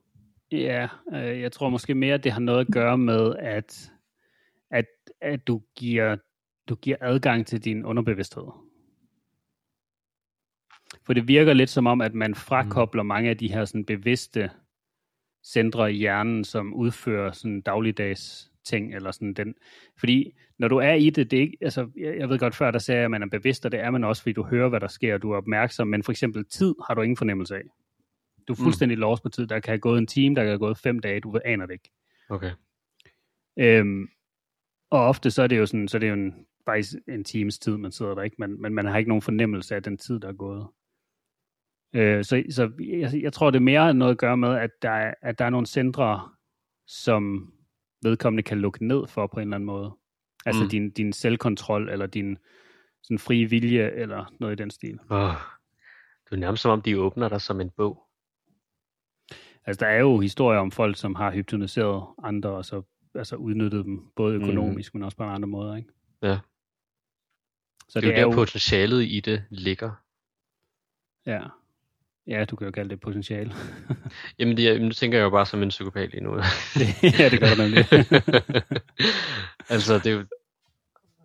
Det, ja, det er så også skræmmende, at, at vide, at der er folk derude med den form for indflydelse og, og magt over andre. Ja. Det ville jo være et genistreg at hypnotisere folk til at udøve øh, kriminelle handlinger for dig. Så kan du altid bare skylde skylden på dem. Der er faktisk en, øh, der er en dansk sag, hvor det er sket. Ja. En dansk øh, øh, sag om en bankrøver, tror jeg, de blev, de, det blev vist nok vist i, var det rejseholdet, der kørte i slut 90'erne. Der havde de en, øh, et episode, hvor, at, øh, hvor der var to, der, og så den ene, han var sådan en, der hypnotiserede den anden til at lave et bankrøveri. Og mm. det er vist nok baseret på en, på en rigtig sag, der er sket i Danmark på et tidspunkt. Det er jo vildt svært at bevise. Ja. Hvordan, hvordan bliver man lige erklæret uskyldig? Altså, hvor meget tror folk på en, hvis man siger det? At jeg blev hypnotiseret til at gøre det, det var ikke egen fri vilje.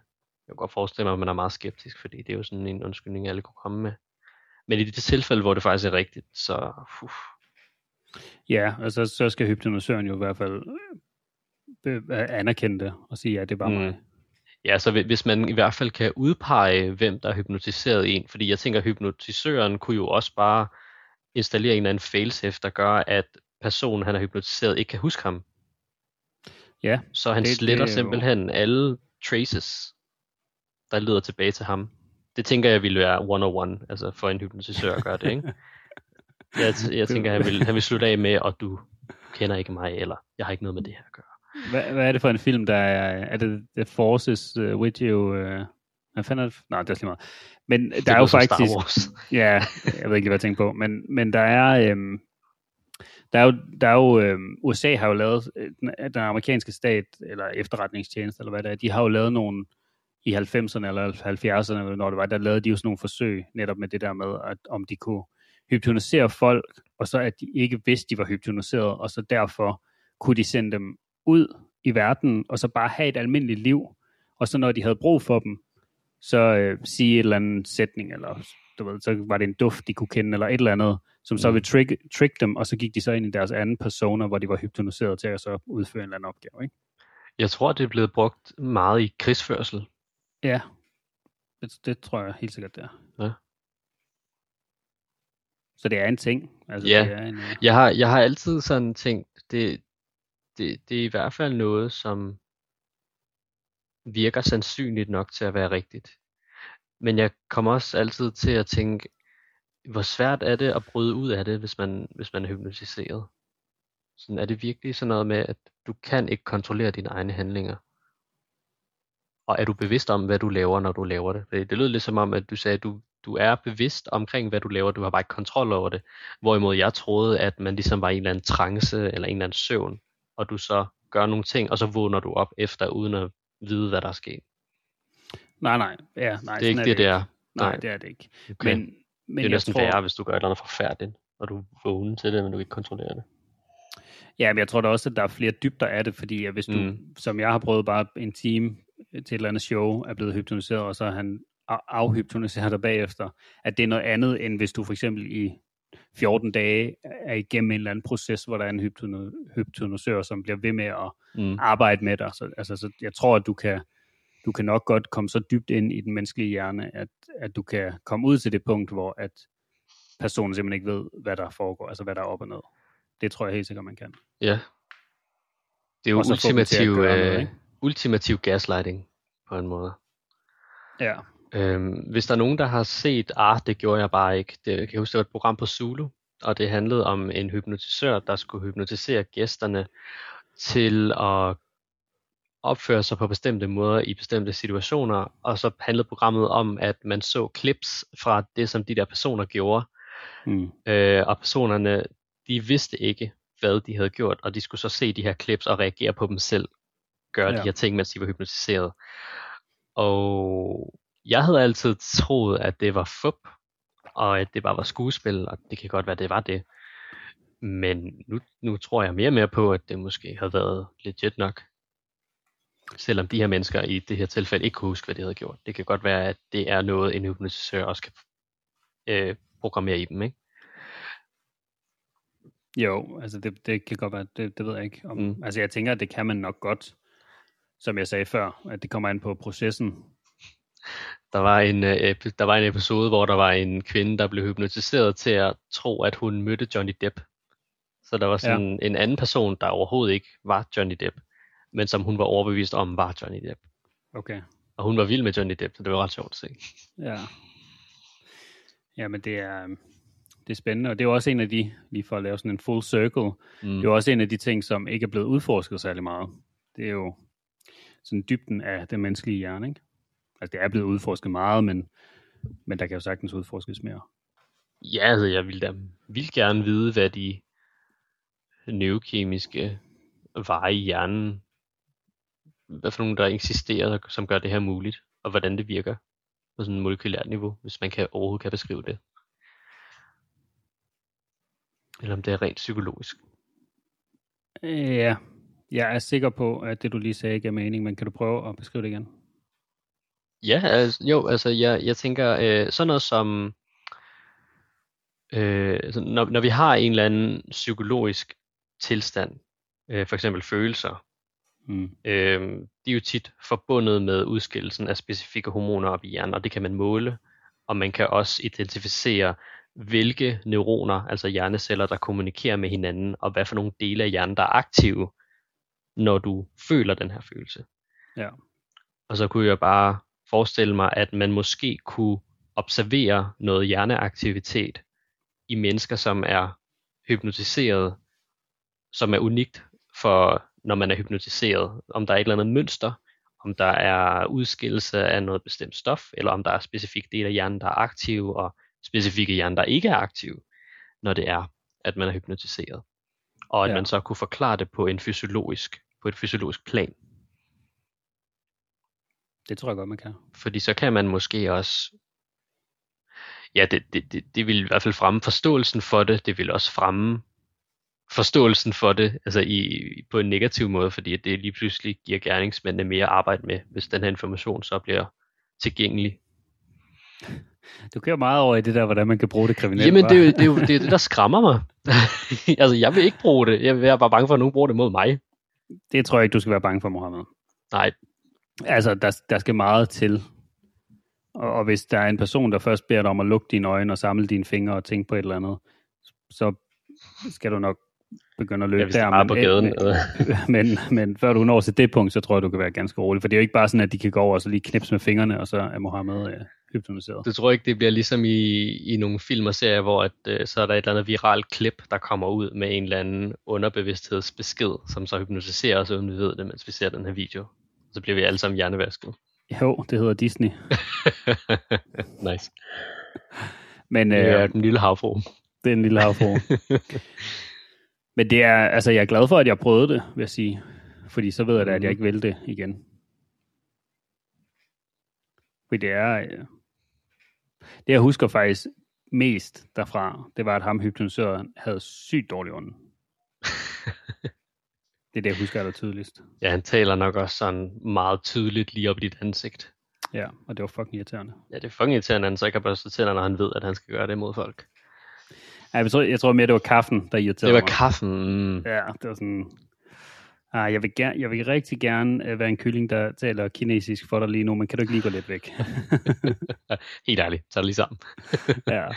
Men det er sjovt, fordi jeg havde ikke forestillet mig, at kaffeånden ville være så ubehageligt for folk, der kan lide kaffe. Ligesom at folk med røgånden, altså nogle, nogle folk kan godt lide at lugte til andre folks ånde, når de lige har røget, hvis de selv ryger. Det har jeg aldrig hørt om. Har du ikke hørt om det? Nej, det har altså jeg ryger ikke selv, men det er bare noget, jeg har observeret. er det et studie, du selv har lavet? Nej, det er ikke et studie. Det er bare, det er bare, det ved jeg ikke. Jeg tror, jeg har set det i fjernsynet. Jeg tror, jeg har set det i virkeligheden. Det der med, hvis, hvis man sådan ikke har en cigaret, og man gerne vil have den her lugt af nikotin og, og røg, så hvis der er en anden person, der lugter af det, jamen så, ja, så kan de godt Det- lide det. Ja, lige et øjeblik. Min uh, hund er lige ved at gå amok her. Gå amok simpelthen. Men øh, jeg tror ikke, at... Altså, det, jeg ved, at det er rigtigt nok, fordi jeg har selv røget. Øh, så jeg ved, at øh, man, man lugter ikke... Man kan ikke lugte røglugten lige så meget, når man selv er ryger. Det er først den dag, man, man stopper med at ryge, at man Mm. begynder at lægge mærke til, hvad andre har lugtet. Og, Mm. mm. og man, man bliver også mere man bliver også mere modstander af den duft eller lugt. Så det er ikke sådan, du bliver fristet af det. Nej, Okay. altså det er, det ved jeg ikke, nogen gør måske. Jeg tror jeg, der er nogen, der gør, ja. Men fedt, at du ikke gjorde. Ja, jeg blev mere fra, fra støtte af det. Ja. Ja, det, det er meget slemt. Og jeg havde også øh, sådan i starten, ikke så meget længere, men i starten, da jeg stoppede med at ryge, så, øhm, så havde jeg rigtig stort behov for at sige undskyld til folk. da jeg, for, for da jeg selv havde røget. Fordi når du selv ryger, så kan du ikke lugte. Altså du kan ikke lugte din, din, egen, din egen lugt af røg. Det, Mm. det er svært at, at lugte. Men når du så stopper, så du kan du kan lugte meget tydeligt hos andre, der yep. ryger. Og så havde jeg sådan et stort behov for at sige undskyld for alle dem, jeg havde talt med, når jeg havde røget, fordi det er jo så det, det, det, er jo så det de har oplevet, når de har talt med mig. Ikke? Ja, ja. Og der er jo også det der fænomen med second hand rygning, hvor at når man er tæt på folk, der ryger, så er det også lidt ligesom man ryger selv. Ja, det kan være, altså det ska- skadelighedsmæssigt kan det være lige så slemt at være Mm-hmm. bo sammen med en, der ryger, som at ryge selv. Ja. Det er rigtigt. Særligt man ryger indenfor. Ja. Er du bange for noget? Om jeg er bange for noget? Ja. Har du en, en fobia? Altså, jeg er ikke bange for noget i den forstand, at de her sådan tri- trivielle sådan småting, som æderkopper, eller som du ved, højder, eller sådan Mm. noget.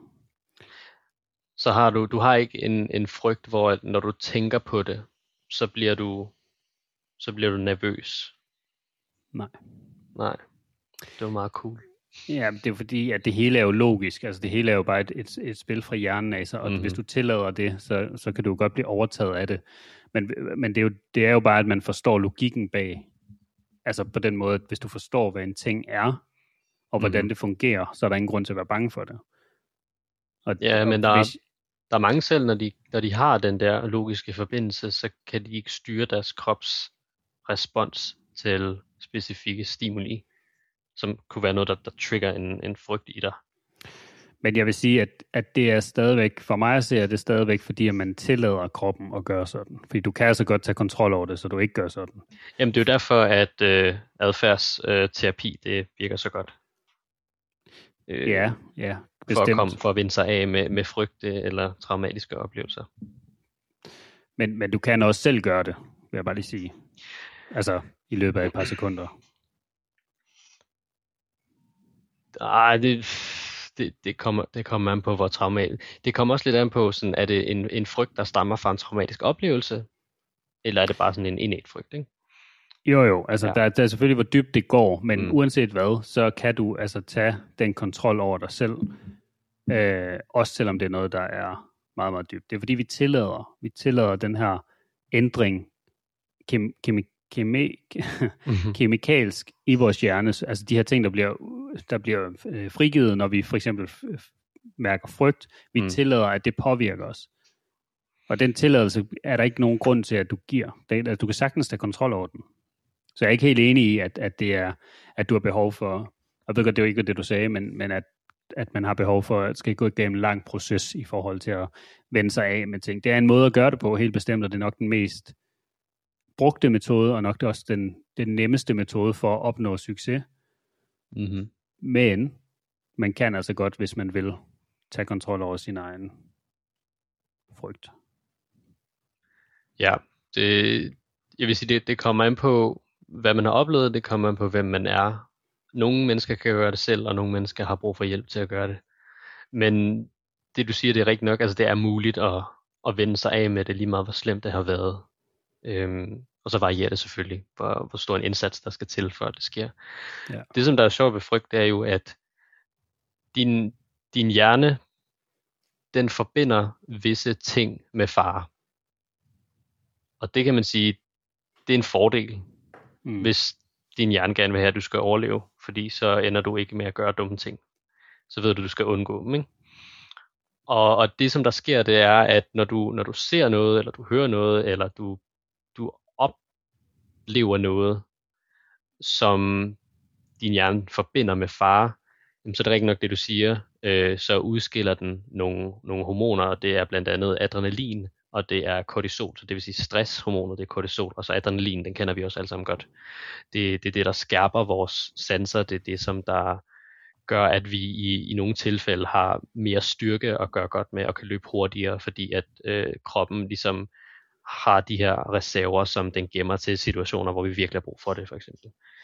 Øhm, øh, og, og de her hormoner, de gør dig selvfølgelig utilpas, men de fortæller dig også, okay, det her det er slemt, vi skal undgå det her.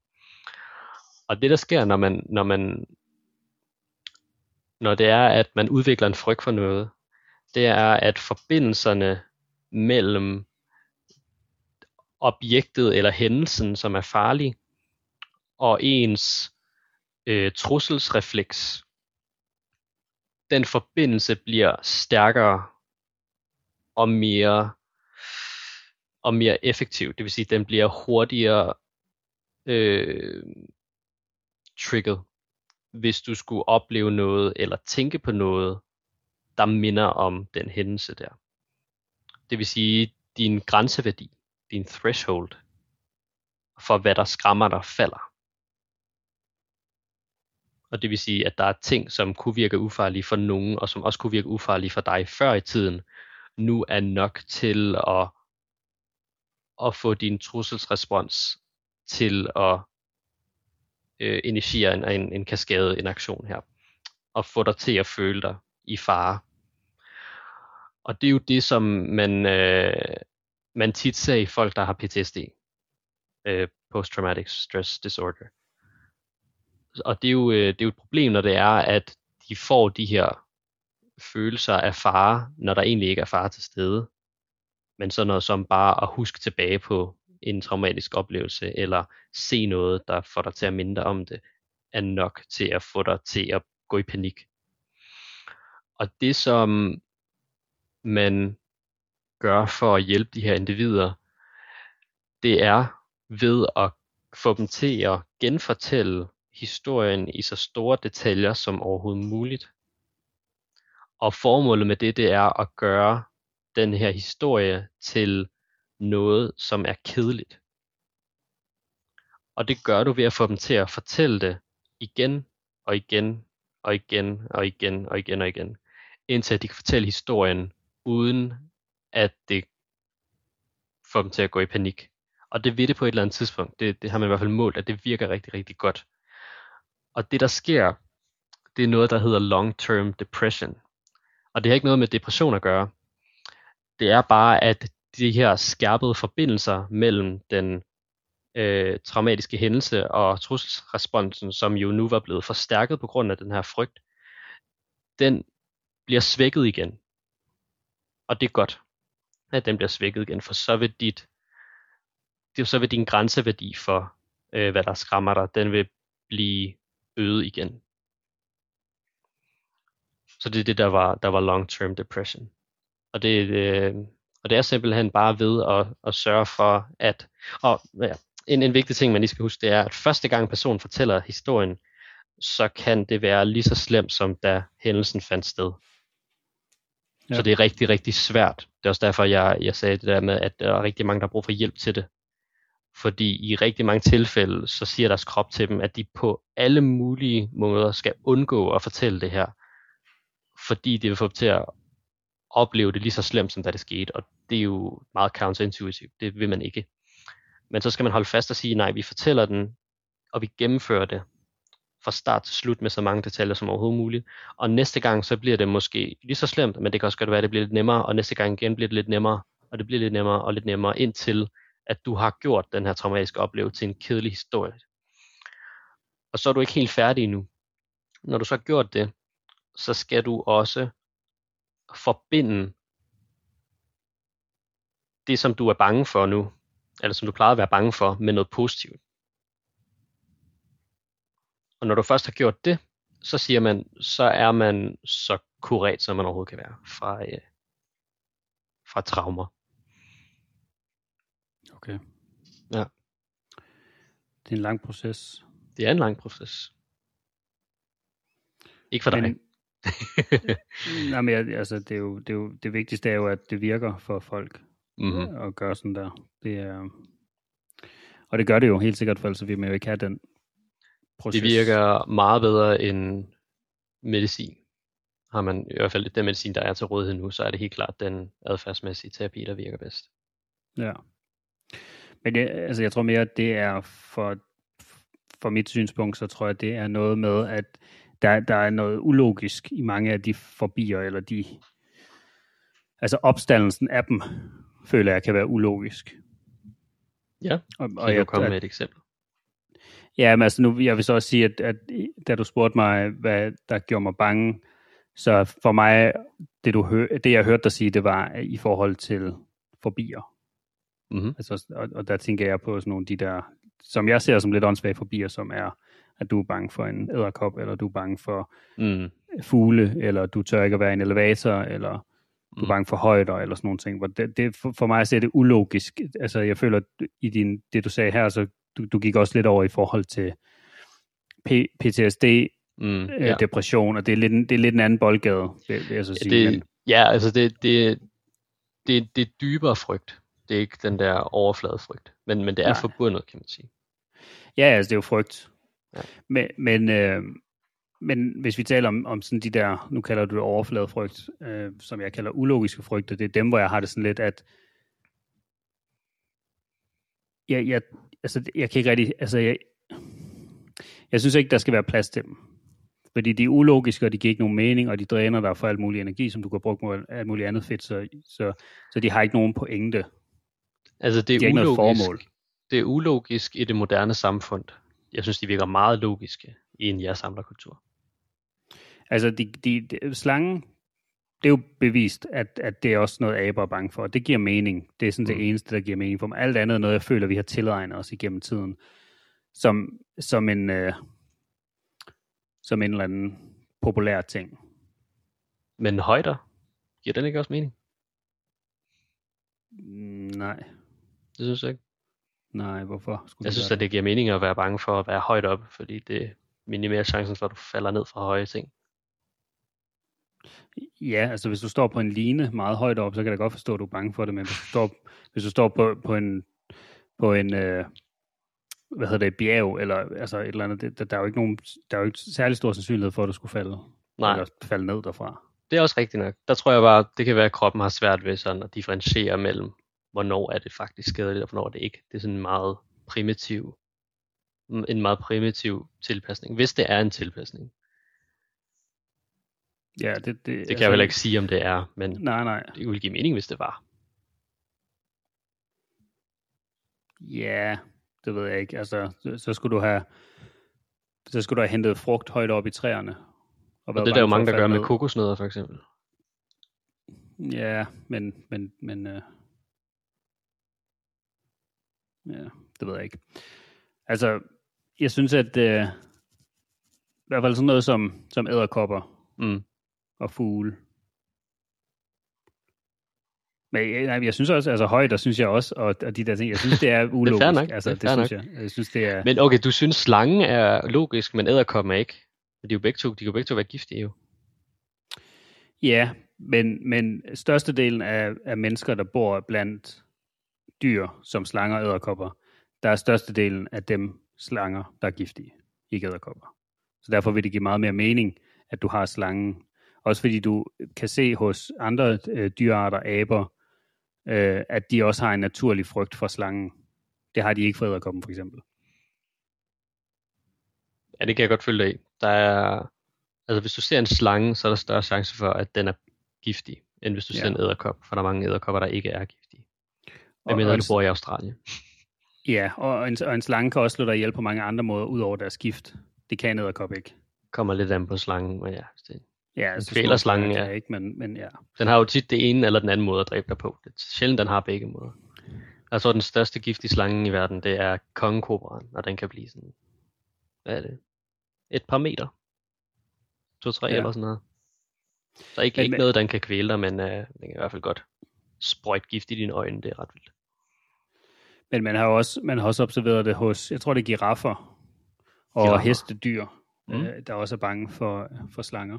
Mm. Så, så de gør også, hvad de kan for at komme af med dem. Altså ja. de tramper på dem, og hvis de kan kaste dem væk, og, mm. eller sparke dem væk, er det jo nok. De har ikke nogen arme. Endnu. Så, men, men så, så det, det synes jeg giver god nok mening, fordi der ja. er noget evolutionelt i det. Okay, fair nok. Det giver mening. Ja. Men har du selv noget? Jeg plejede at have thalassofobia, tror jeg. Som er frygt for havet. og øh, ja, ironisk, ikke? Okay, jeg, jeg havde det, altså jeg var, jeg var jo ret ung, men jeg kan huske, da jeg var sådan i hvad, 6. klasse, så øh, kunne jeg ikke være i en swimmingpool alene, fordi jeg var overbevist om, at der kunne være en hej dernede, som ville æde mig. Det var sådan meget I, ulogisk. I en swimmingpool? Ja, i en fucking swimmingpool, ja. Hvor du det kan var, se bunden. Jeg, og jeg vidste godt, hvor ulogisk det var, men jeg synes, jeg synes, det var så ubehageligt at være i den pool alene. Ja. Så hvis der bare var en anden person i den, så var jeg helt fin. Men så, så snart jeg var den eneste, så skulle jeg bare op. Men det er jo tvangstanker. Det er jo nærmest ikke fobier. Fobier, det er jo bare tvangstanker. Det, det stammer da fra en fobia.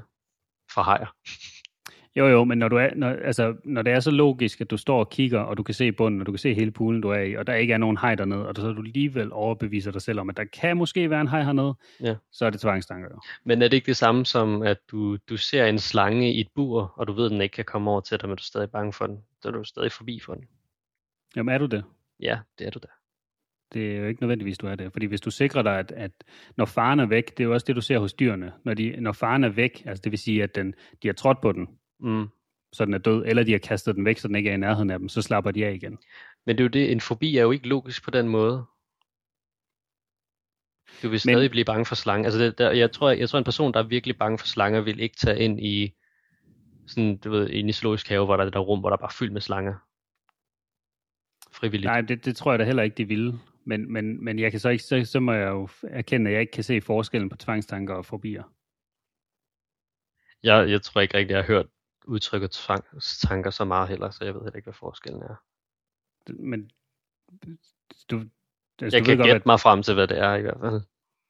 Men du ved du ikke, hvad tvangstanker er? Ik- ikke hvis det er andet, end hvad det bare insinuerer med navnet. Prøv at, prøv at fortælle, hvad det insinuerer med navnet. Det er, at du påfører dig selv tanker, som ikke er logiske. Ja, det tror jeg, du er ret i. det er sådan ud fra kontekst, så kunne jeg måske godt gætte mig frem til det. Men yeah. jeg har ikke hørt det så tit. Det kan være, det bliver brugt synonym med fobia. Det ved jeg ikke. Det er en lidelse, der hedder OCD. Nå, den kender jeg godt. ja, det er tvangstanker. Er det bare det der? Det er bare OCD? Det er bare OCD, Okay, ja. jamen, så jeg har hørt OCD, men jeg har ikke hørt tvangstanker. Øhm, så du vil sige, det er OCD, det jeg havde? Ja, men det er jeg så ikke tænkt, sikker på lige nu. Nej, det tror jeg heller ikke, det var. Jeg ved, om jeg, jeg er bange for noget andet. Eller om jeg er bange for noget nu. Det ved jeg sgu ikke. Okay, altså... Øhm, OCD er ikke det samme som fobier. Nej. Øh, tvangstanker er uønskede og påtrængende tanker, der skaber angst og ubehag. Det er det der med, når folk ikke kan finde ud af, at det er beskidt, for eksempel. Ikke? Det, der, der er ting, der skal være stillet op på en bestemt måde. Sådan, volumen skal være på 25, og ikke 26. Ja, det, det er tvangstanker. Det er OCD, ja. Ja. Og fobier, det er en angstlidelse. Okay, så det er en, en fobi er en intens, irrationel og vedvarende frygt for en bestemt genstand, situation eller aktivitet. Og det kan være svært at kontrollere Mm. Så det er slangen eller buret, for eksempel. Fobier kan forårsage øh, tydelig ang- øh, betydelig angst og øh, ubehag, og kan påvirke en persons daglige liv og evne til at fungere normalt. Behandlingen øh, af fobi kan omfatte øh, terapi, kognitiv adfærdsterapi, som hedder CAT, KAT, og i visse tilfælde medicinering for at hjælpe med at reducere angstniveauet og forbedre funktionsevnen i forhold til den specifikke funks- øh, frygt, frygtede genstand eller situation. Mm. Så det er ikke det samme. Lad mig bare se. Så er det jo helt, øh, så er det helt validt, at du er bange for hajer. I swimmingpools. Altså, jeg var. Jeg skal lige så sige, jeg kan godt være i en swimmingpool alene nu. Det er faktisk meget dejligt. Ja, er det ikke det? Jeg synes Jo. også, det er ret fint. Jeg tror, en af de grunde til, der hjalp mig med at komme af med frygten, det var at lære mere om hajer. Så jo mere du, jo mere du øh, udsætter dig selv for den, du er bange for, jo mere øh, bliver du vant til det, og så ser du det ikke længere som den her skræmmende, kryptiske kraft, som du var bange for. Så, så du lærte, at de er meget i havet. det vidste jeg godt i forvejen. Okay. Men øh, jeg lærte i hvert fald, at de ikke er de her blodtørstige dræbermaskiner, som de bliver anset som at være i film som Jaws. De er jo bare dyr, der, er, der lever i havet, og de køder, ja. Så hvis de ser noget, et let måltid her og der, jamen så spiser de det nok. Altså, det er meget sjældent, at der er nogen, der bliver spist af en haj. Det er mere sandsynligt, at du bliver ramt i hovedet af en kokosnød. Ja, Men det, folk tager alligevel til Bahamas, altså. Og bliver på land. Ja. Du skulle faktisk hellere være i vandet, hvor hajerne er. Det er næsten mere sikkert. Ja. prøv at tænke på, hvis du, du var et sted, hvor der var hang en kokosplant ud over vandet, så ligger du i vandet, du bliver ramt af en kokosnød, og så Ja. bliver du spist af en haj. Det gør du faktisk nok, fordi hajer bliver tiltrukket af sådan enten Af ting, der kokos. spræller, eller ting, der allerede er døde. Ja. Nem måltid, det kan de godt lide. Ja. Så øh, det, det, at du faktisk bliver ramt af en kokosnød, vil øge din chance for at blive spist af en haj, men sindssygt, hvis det skete. Det er sikkert sket for nogen, tror du ikke det? Jo, Det er selvfølgelig. sådan en uh, blive ramt af lynet to gange ting. Men, men altså, jeg, det er stadig ikke logisk for mig, hvad, altså, at fobier er en ting. Okay. Altså, Men det giver, jo, det giver vel egentlig god nok mening, hvis, hvis, man, hvis man kender det neurobiologiske grundlag for det. Ikke? Altså du har jo dit, din grænseværdi er lavere nu, end, øh, end hvad den kunne have været.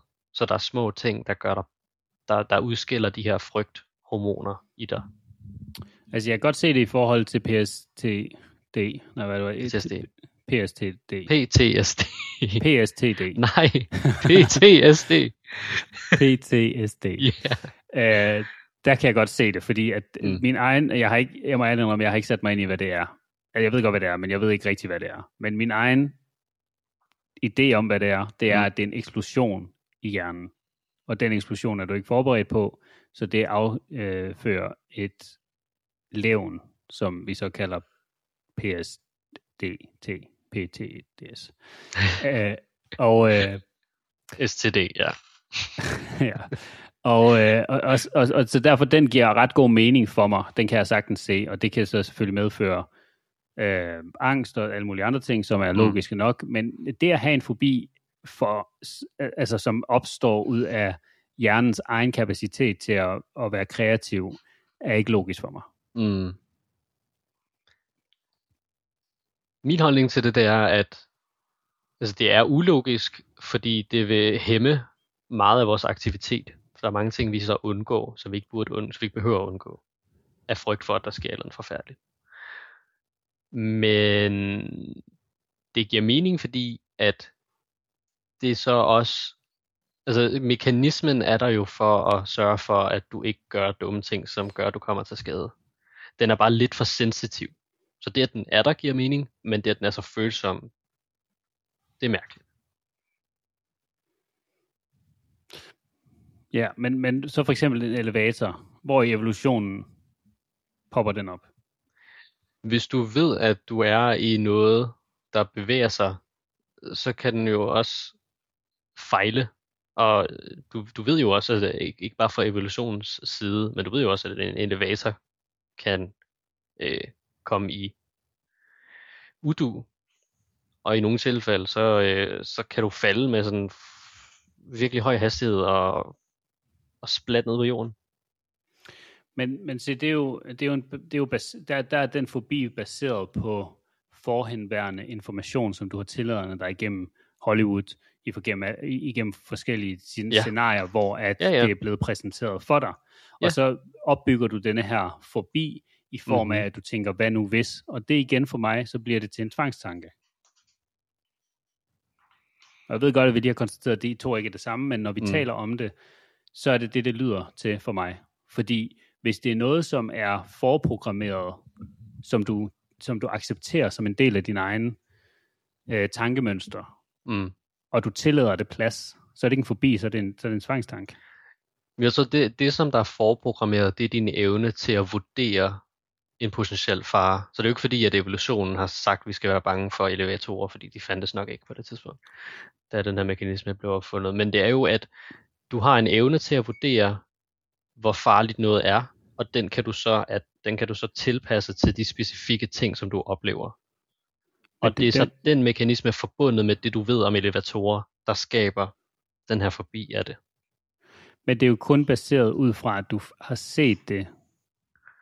Fordi hvis, hvis, hvis, det, altså, hvis, du, hvis Hollywood ikke havde lavet så mange film om elevatorer, som gik i stykker, og hvor folk er fanget inde i dem. Eller. Du, eller forlystelsesparker for den sags skyld. Ja. Så vil du jo ikke have øh, den fjerneste idé og, og vurdering, altså du vil jo ikke kunne lave en vurdering, der siger, okay, nu går jeg ind i det her rum, der bevæger sig op og ned, mm. og der er en risiko for, at, det, at den stopper, eller jeg skal bo herinde i et år. Altså den risiko vil du jo ikke medregne, hvis du ikke allerede vidste eller Men havde er det, set. ikke, er det ikke det, der gør sig gældende for alt?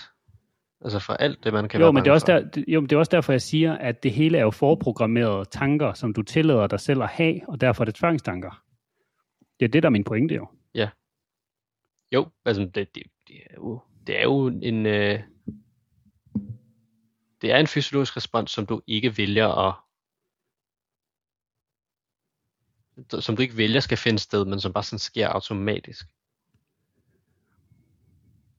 Ja, og den kan du tage kontrol over. Og den kan du godt tage kontrol over, afhængig af hvor slemt det er. Men der er altid noget at gøre. Man kan altid arbejde på at, at komme af med sine forbier. Og det, det bedste metode er jo helt klart uh, exposure terapi. Så hvor man udsætter sig selv for det gentagende ja. gange, indtil at man har fundet ud af, okay, det, det er nok ikke så farligt. Ja. Så øh, jeg skal bare ud og svømme en masse hajer.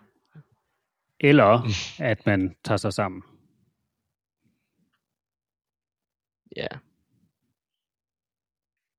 Det er der nogen, der kan. Det er der nogen, der ikke kan, tror jeg. Altså, det er lettere sagt end gjort. Ja, ja. Men det er en mulighed. Det er en mulighed, ja. Hvis man virkelig vil det. Det er jo, det er jo sådan, det er. Hvis du, det er sådan, hvis det er jo. gerne vil det, så... Ja. Vilje. Så... Vilje er en meget stærk ting. Ligesom de sagde på Fangerne på Fortet, hvor eller der, ja, nej, nu glemmer det, du har. jeg har ikke engang set fangerne på fortet, men...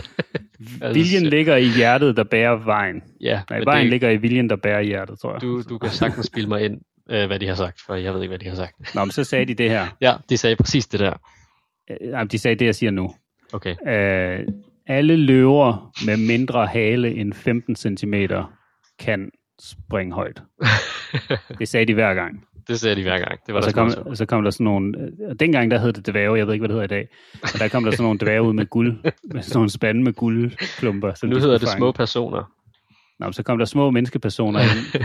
menneskepersoner. med sådan nogle små guld Små menneskedværge. og så bare de, de små menneske, menneskepersoner hen. Nå, men hvis de har guld, så er det ikke længere en dværg. Så er det en, hvad kalder man de der? De grønne fra Skotland. Ja, ja. Hvad fanden kalder man den? Øh, Åh, det irriterer mig lidt nu, det her. det er det, de øh, fejrer St. St. Patrick's, Patrick's Day. Er det ikke Ja, det? den med firkløveren. ja. Guld øh, enden af regnbuen. Alf. Nej, det er ikke en alf. Nej, det er bare en elv. Det er bare en nisse. Nå. Øhm. Hvad fanden er det nu, det hedder? I was a leprechaun. Ja. Det er i hvert fald på engelsk. Jeg ved stadig ikke, hvad det er på dansk. Hvor, hvorfor skulle du lige have I am ind for, foran det? For at Jamen, fordi jeg kan huske, at Bill Burr har sagt det i en joke engang. Og det var Nå, det, han okay. sagde. I am a leprechaun. Så hvordan Ja. man husker ting. Men øhm, det er rigtigt. Der er, der er mange ting i verden, som man kan være bange for. Eller man kan lade være. Som små personer. Ej, Som er små personer med guld. med guld og rødhåret og grønt. Ja. ja. Men øh, Mohammed, øh, vi har øh, vi har opdaget. Fuck.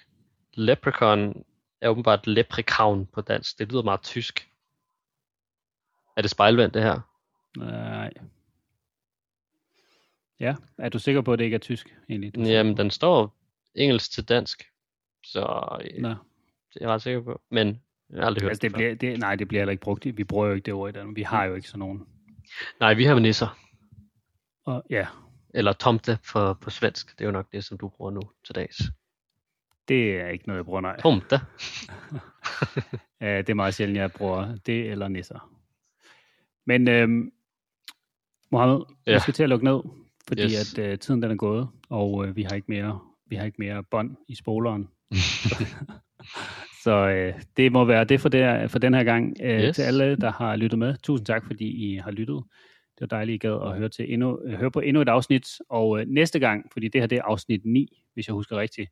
Næste gang, der har vi en, øh, en stor nyhed og en stor øh, ny øh, opdatering til podcasten.